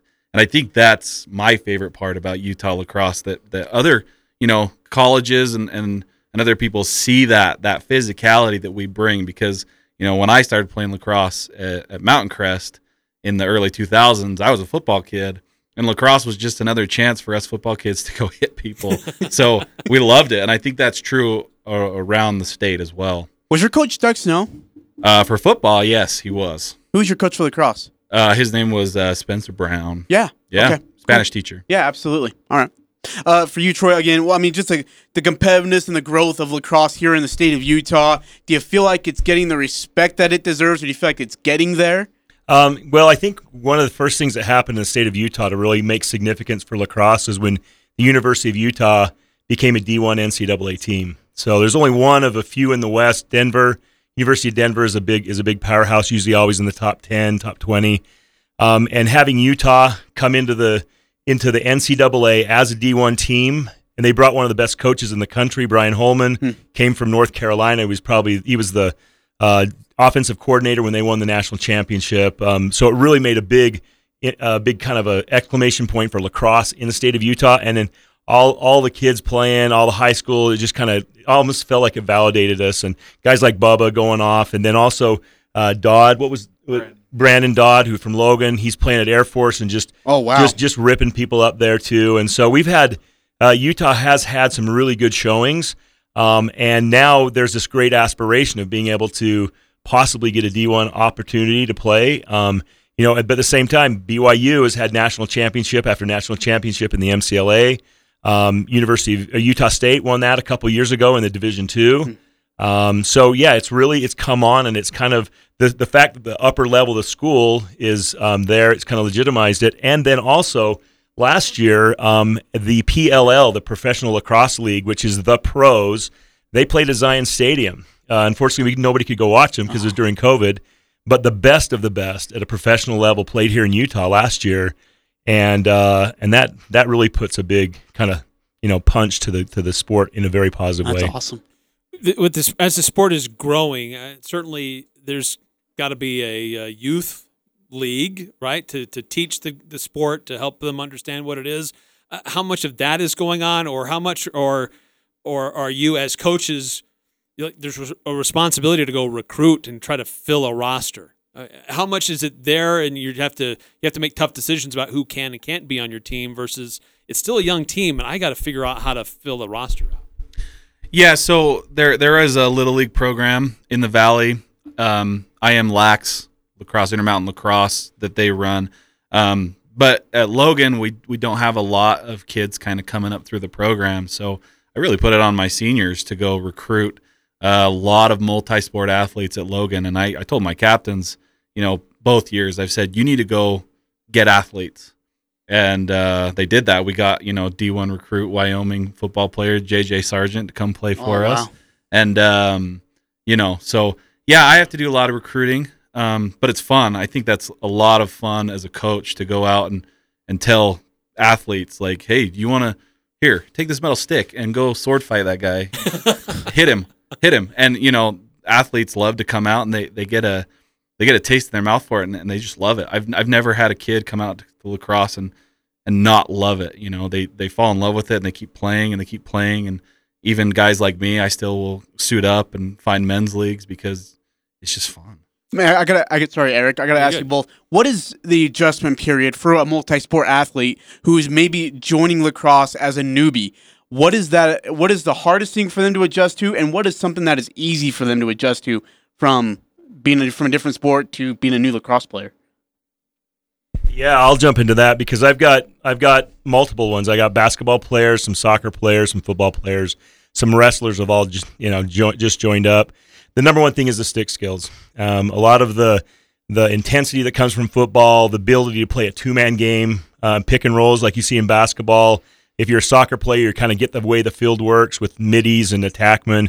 It's really the stick skills, and we've had a couple kids join the program in the last year or two, and you can tell just night and day. The ones who are outside of practice, hitting a wall, playing catch, are the ones that are now on our varsity team playing and getting good time. Even if they can hit big or they can, you know, they're fast. If they can get that stick skills or work on those, it's really evident in obviously their playing time and contribution to the team. Wow. But yeah, it's a great transition sport for a lot of those other teams. And like Bo said, being able to bring in a great football player and get him involved in the program kind of pumps everybody else up because they're like, wow, you know, I'm playing this great athlete and my stick skills may be better, but man, he's faster or he really knows how to set defense and hold and I can learn from that. What was it like a year ago that all the prep season's taken away and just trying to deal with those kids, especially your seniors that had it taken away? I mean, how hard was that? I know we're kind of rolling back to previous part of the conversation, but just how hard was it as coaches to try to work with those guys and just deal with what your situation was and try to make your way through it? Well, it was devastating. You know, I still have nightmares about looking into my seniors' eyes and having to tell them, like, your season's over. And you know, it's through no fault of your own. It's just the way it is, and it was so disheartening. You know, they just they were done. Fortunately, though, like we jumped on the ball pretty quick. We started talking about, well, what do we do if this isn't going to happen? And you know, Skyview and Green Canyon took the ball and they went rolling on that summer tournament they were able to have. I mean, it wasn't any kind of replacement, but at least those seniors were able to have some lacrosse their senior year. You'd asked a question about the youth leagues. I coached 5th graders, 6th graders, 7th and 8th graders, 9th graders, all the way varsity. And a lot of these kids I got to coach when they were in 5th and 6th grade. Watch them come up, watch how hard they worked, how much they love the sport. And then right as we get a sanctioned team, and I mean, I made a whole life change. So I can coach, right? And coach and teach and everything. And boom, on that day, like you said, it was a gut punch to pull those seniors in and say, guys, it's all your work is it's not going to go nowhere. There's still, you can go play college and club stuff, but this year's not happening. And there's a lot of tears, there's a lot of anger. But what I was proud of the boys that they did is they stayed on their workouts. You'd still see them up at the field just with their masks on and two people because we had to restrict that. They're up there playing catch and shooting and everything. And it's kind of one, like Bo was saying, it's one of those things that get in your blood. And it's hard to just walk away from it. And it's one of those sports, too, that like Bo's saying, like you can put your helmet on and go play in a men's league. I didn't get to do that with football after high school, but I played in college. When I was in grad school, I was able to jump in a club down in Arizona. When I moved to Seattle, I was able to get in a club. and now I'm able to coach. It kind of is that cool lifetime thing. So that's what I'm telling the kids, like, hey, this is a year, it's a blip, but man, you can give back to the program, you can play it in college, you can do some things like that. So anyway, so it was tough. It was super tough. What is the off-season program like? How do you have them train, lift, I mean, what is the off-season program like to get ready for a lacrosse season, if that makes sense? Yeah, so I'm, you know, we're both football coaches, so obviously we're pushing multi-sport athletes. And I, you know, other than that, though, at Logan, I have a fall ball program. My associate head coach, Kaysen Eggers, he runs fall ball for kids that aren't involved in other sports, just getting on the grass, throwing around. But, you know, like Troy was saying, wall ball, hit the wall, pass. Keep those stick skills sharp, because that is to a lacrosse player as running is to every other athlete. You have to be able to manage those stick skills. And you know, weight room's big for us too at Logan. I think for a lot of programs, weight room is kind of a new thing. With it being club before, you know, they didn't have a lot of access to the things that we have access to now as a sanctioned sport. So getting those kids to lift, there's some lacrosse players that think, well, I don't have to lift as long as my stick skills are top notch, but then they go out and they break their collarbone. So definitely weight room and wall ball, I think, are the two biggest off-season preps for me. Yeah, no, I'd agree with that too. And we can see it in the kids that lifted through the off-seasons or who played a second sport. They'll step into our winter workouts, and it's just they just move into it. The ones who didn't hit the weight room are the ones that are, like you're saying, they're getting bounced around pretty hard. And it's kind of cool to watch them now come to us and say, hey, what can we be doing in the off season? Where before it was like, you got to do this. And now we got, you know, these great athletes that are joining our programs, and they're already built. They're, you know, they have good muscle tone, and the kids now like, yeah, I want that, because that kid hit me and it took me out of my shoes. So now I want, you know, what can I do there? So it's great how these different sports are leading into it. And like Bo said, with the schools and the resources that they have, the kids being able to hit the weight room and be involved in other sports, I think it's just going to continue to make the sport even better and better. Hey, you guys, we got to take a time out. Are you guys okay stick around for a little bit still? Great. I think you've still got a lot more questions. Yeah, absolutely. I'm not done yet. I do. So I got to know what it feels like to get hit by a lacrosse ball. In the Ritz Crackers? Yeah, well, I think he's good enough that he can catch it before it gets there. I wouldn't be. But I just want to know if he cried. I've seen what that looks like. You don't want that. Yes, I want stories. All right, we're going to call time out here in the Full Court Press. More about lacrosse here in with Region 11. It's a new sport, so we'll more updates on that, what's going on with these teams, and what the region looks like coming up next in the Full Court Press. The Cache Valley Media Group Home and Garden Show, presented by Henderson Seed and Garden, this Friday and Saturday at the Eccles Eye Center in North Logan, Friday 10 to 8, Saturday 9 to 6. This year's show is bigger than ever, with hundreds of local businesses helping to make your home and yard look better than ever. Free parking, easy access, and so many ideas at this year's Cache Valley Home and Garden Show, this Friday and Saturday at the Eccles Eye Center. Don't miss this year's show. It's time to vote for the Best of Northern Utah, presented by Thermo Fisher.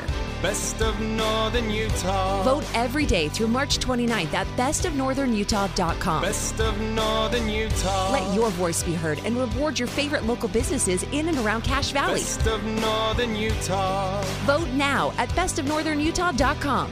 It's the 2021 Best of Northern Utah, presented by Thermo Fisher. Vote now through March 29th. Best of Northern Utah.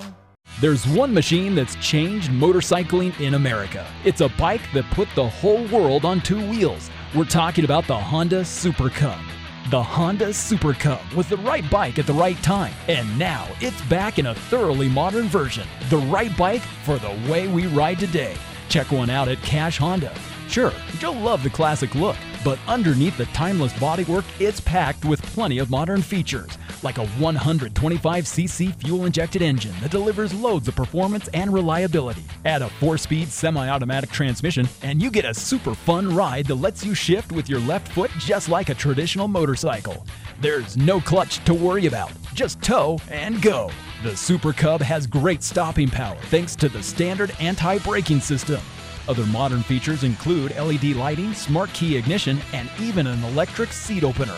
So check out the Honda Super Cub today at Cache Honda at the light in Hyde Park. Keep on going, little Honda.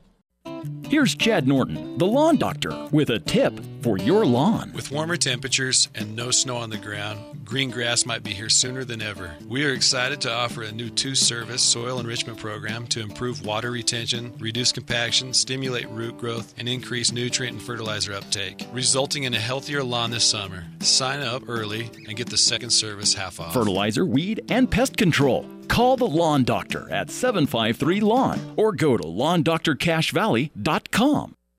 When you need home medical equipment, travel no further. Hi, I'm Jay Broadbent with Alpine Home Medical. We have some big news. We just opened a brand new location in Draper, just east of I-15. Our new store is staffed with professionally trained respiratory therapists, a full inventory, and only the highest quality products. At Alpine Home Medical, we accept most major insurances, so come see us today. You're our number one priority. Or visit us online at alpinehomemedical.com.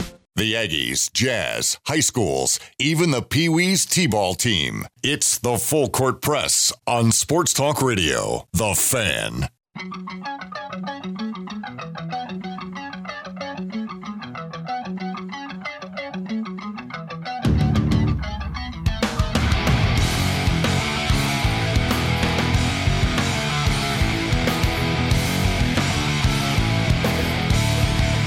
Eric Frandsen, Ajay Salvesen here on the Full Court Press. Talking about lacrosse, the season is underway. We've been having fun talking about how kind of the sport came to be in this area, how it's grown.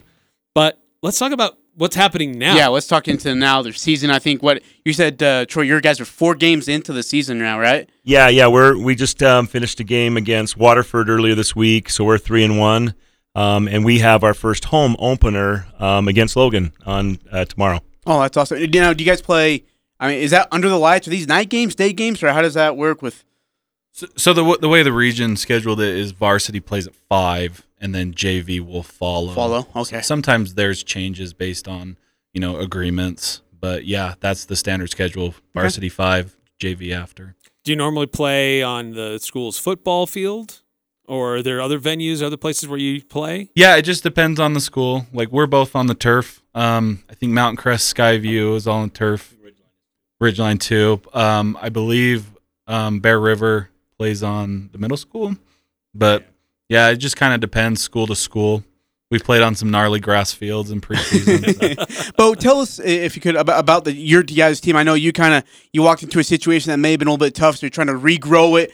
With, you know, good talent. I mean, you talk about the Sargent kid and trying to bring energy and life back into the team. Are you seeing it start to come back, and what have you seen out of your team so far? Yeah, so our face-off guy, Cole Hoagland, he's number 1 in the state right now. He's killing it. So it's fun to see him. He's kind of a kid that's grown up in the program.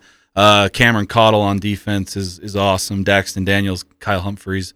On our offensive side of the field, and we've got Matt Mason who's coming from football too, and yeah, the rebuilding is happening. Couple shaky games in the first part of preseason just because of those stick skills like we've talked about.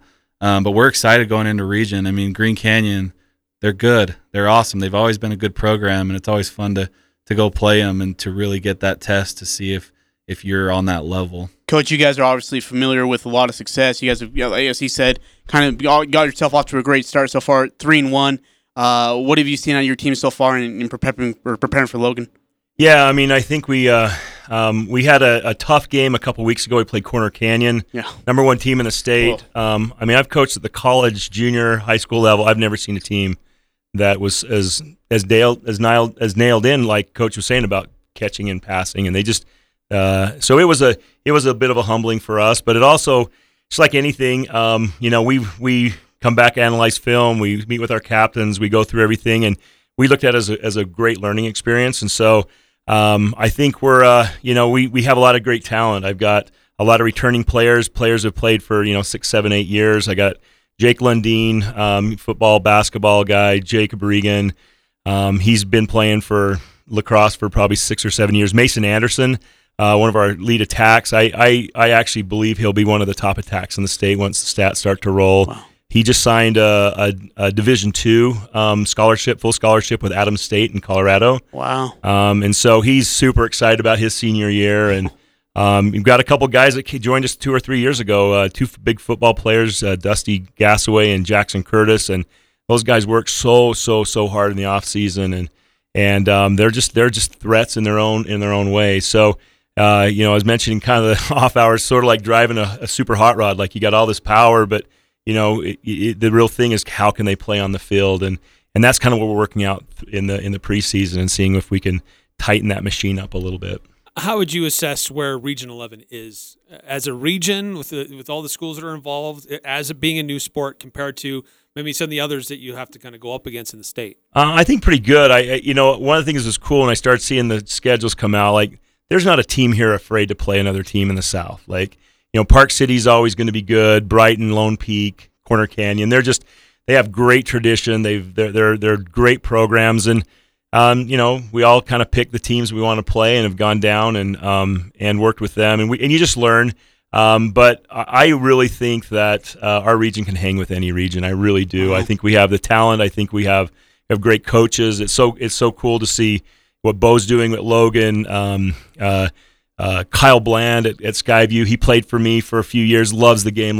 Just as deep as he loves the game, and so he's a young professional that's taken time out to be a coach. Clay Christopherson, who's at Logan, is now at Ridgeline, and it's just cool to see the region up here is just strong. And Bear River comes out of nowhere, having not a program for many years, and they're a great team, and they just have a lot of great athletes. So I really think any of the teams in our region can go down and go toe-to-toe with any of the teams in the South. Coach Holden, forgive me, I think we've asked you before on this, but can you explain the state tournament or how that works?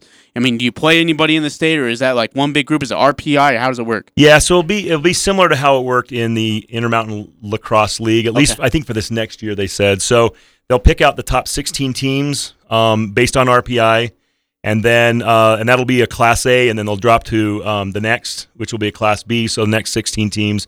And then everybody else will be a Class C, and they'll all drive for a state championship. But wow, yeah. So there would be three state championships, not like it is now 6A, 5A, 4A, but it's more of a A, B, and C. Huh? Wow. Yeah.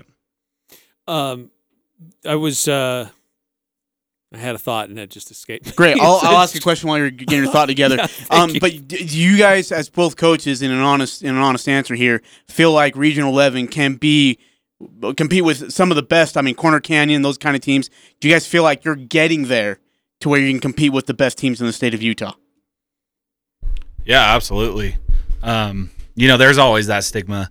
I think most of us grew up in this valley. I was going to say, yeah, that northern Utah stigma where they can't compete with Utah County, South, and right. All that. And it's fun to go prove that wrong. Even when I was at Mountain Crest, those were some of my favorite games in football and lacrosse. I remember my senior year, we played Northridge in the second round. They were undefeated. We weren't.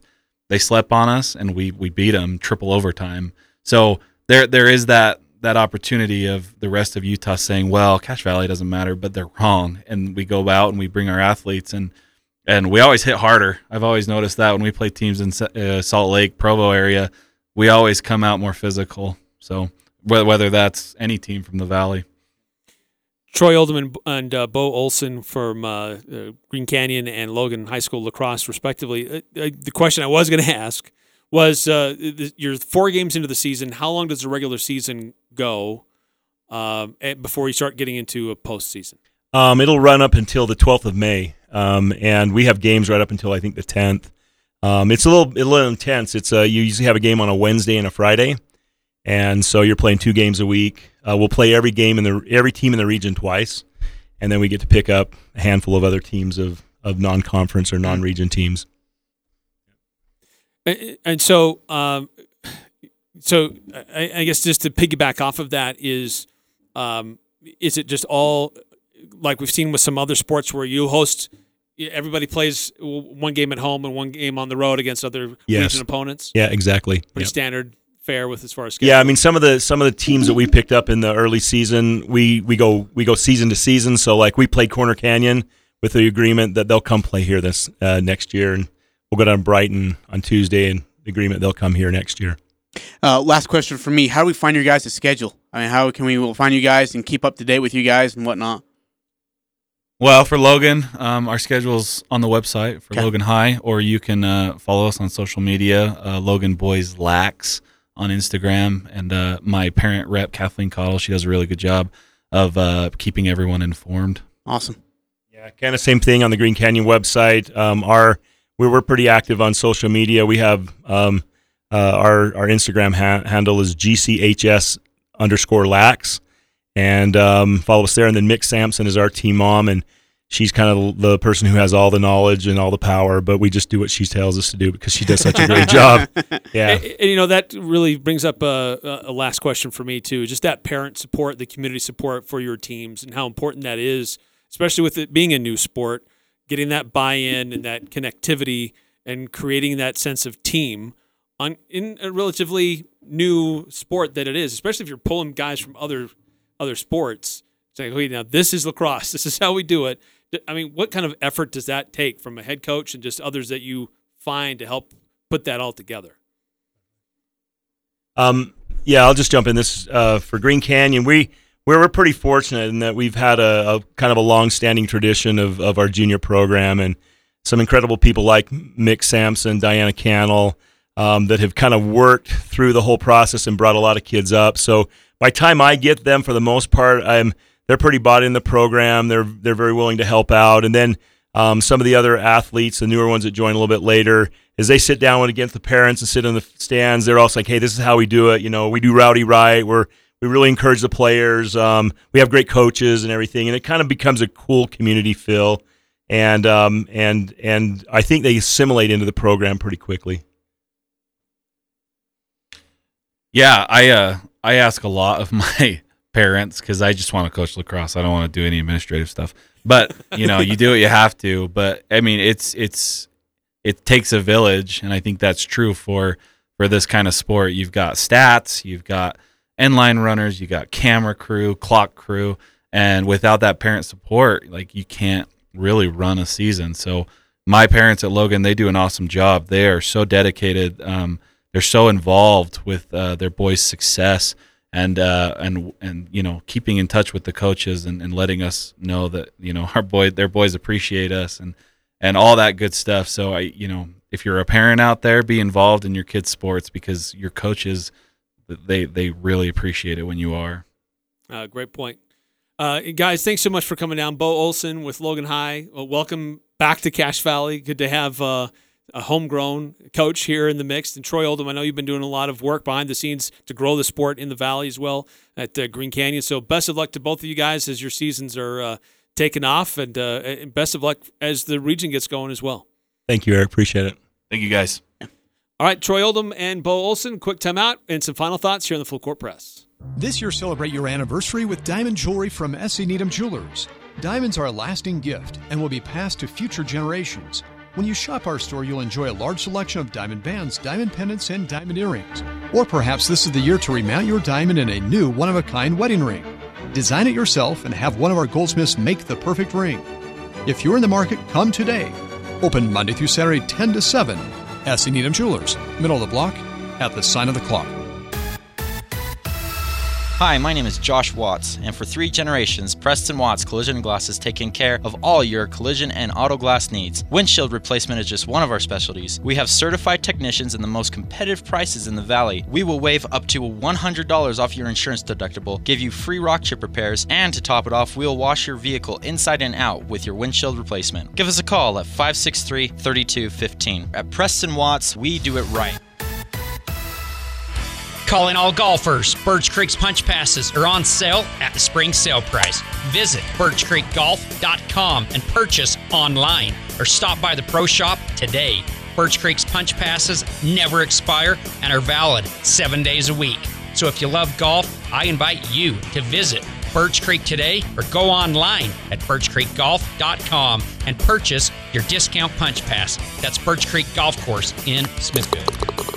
The Spice on Ice team at the Eccles Ice Center has been working hard to bring you an amazing virtual auction full of fun and useful items for the entire family. With the help of the Malou Foundation, you can bid on items that would have been available at this year's Spice on Ice auction. The annual Spice on Ice event and auction raises funds for the Eccles Ice Center. Due to COVID-19, this year's event is canceled and critical funds will be lost. Without your help and donations, the Eccles Ice Center may not be able to keep all programs available throughout the year. Please go to EcclesIce.com and follow the Malou Foundation auction link to create an account allowing you to bid on all items. The Spice on Ice fundraiser auction will start Thursday, March 25th at 10 a.m. and finish Saturday, March 27th at 6 p.m. You must go to EcclesIce.com and follow the Malou Foundation auction link to create an account allowing you to bid on all items. For questions, concerns, or if you need help joining the auction, please call 787-2288, extension 222. When it's time for a new haircut, don't cut into your wallet. At New Horizons Beauty College, haircuts, color, highlights, pedicures, and manicures are far less expensive than going to a salon. The students at New Horizons Beauty College are trained in all the latest trends and techniques. You'll get a great look at a great price. Plus, New Horizons has great prices on the products to help you maintain that new look. All services performed by students and closely supervised by licensed instructors. New Horizons Beauty College, 550 North Main in the Clock Tower Plaza in Logan. The Full Court Press. Connect with us on Facebook, Twitter, and online at 1069thefan.com. Hey, big thanks to Troy Oldham and Bo Olson coming down, telling us about the Green Canyon and Logan Lacrosse seasons that are coming up. Well, they're underway. Exciting. It's always fun to hear about these new things as they grow and develop and take off. It's fun. We love doing those interviews. Yeah, it's been awesome. Thanks to those guys. Thank you. By the way, 5763 did text in earlier. If I were hitting the Ritz crackers, I would be disgruntled. Sounds like a lose-lose. Be dismembered, too, if you know what I mean. Thanks for tuning in, everybody. We'll be talking about some boys volleyball tomorrow and previewing the Utah Jazz. We'll see you then.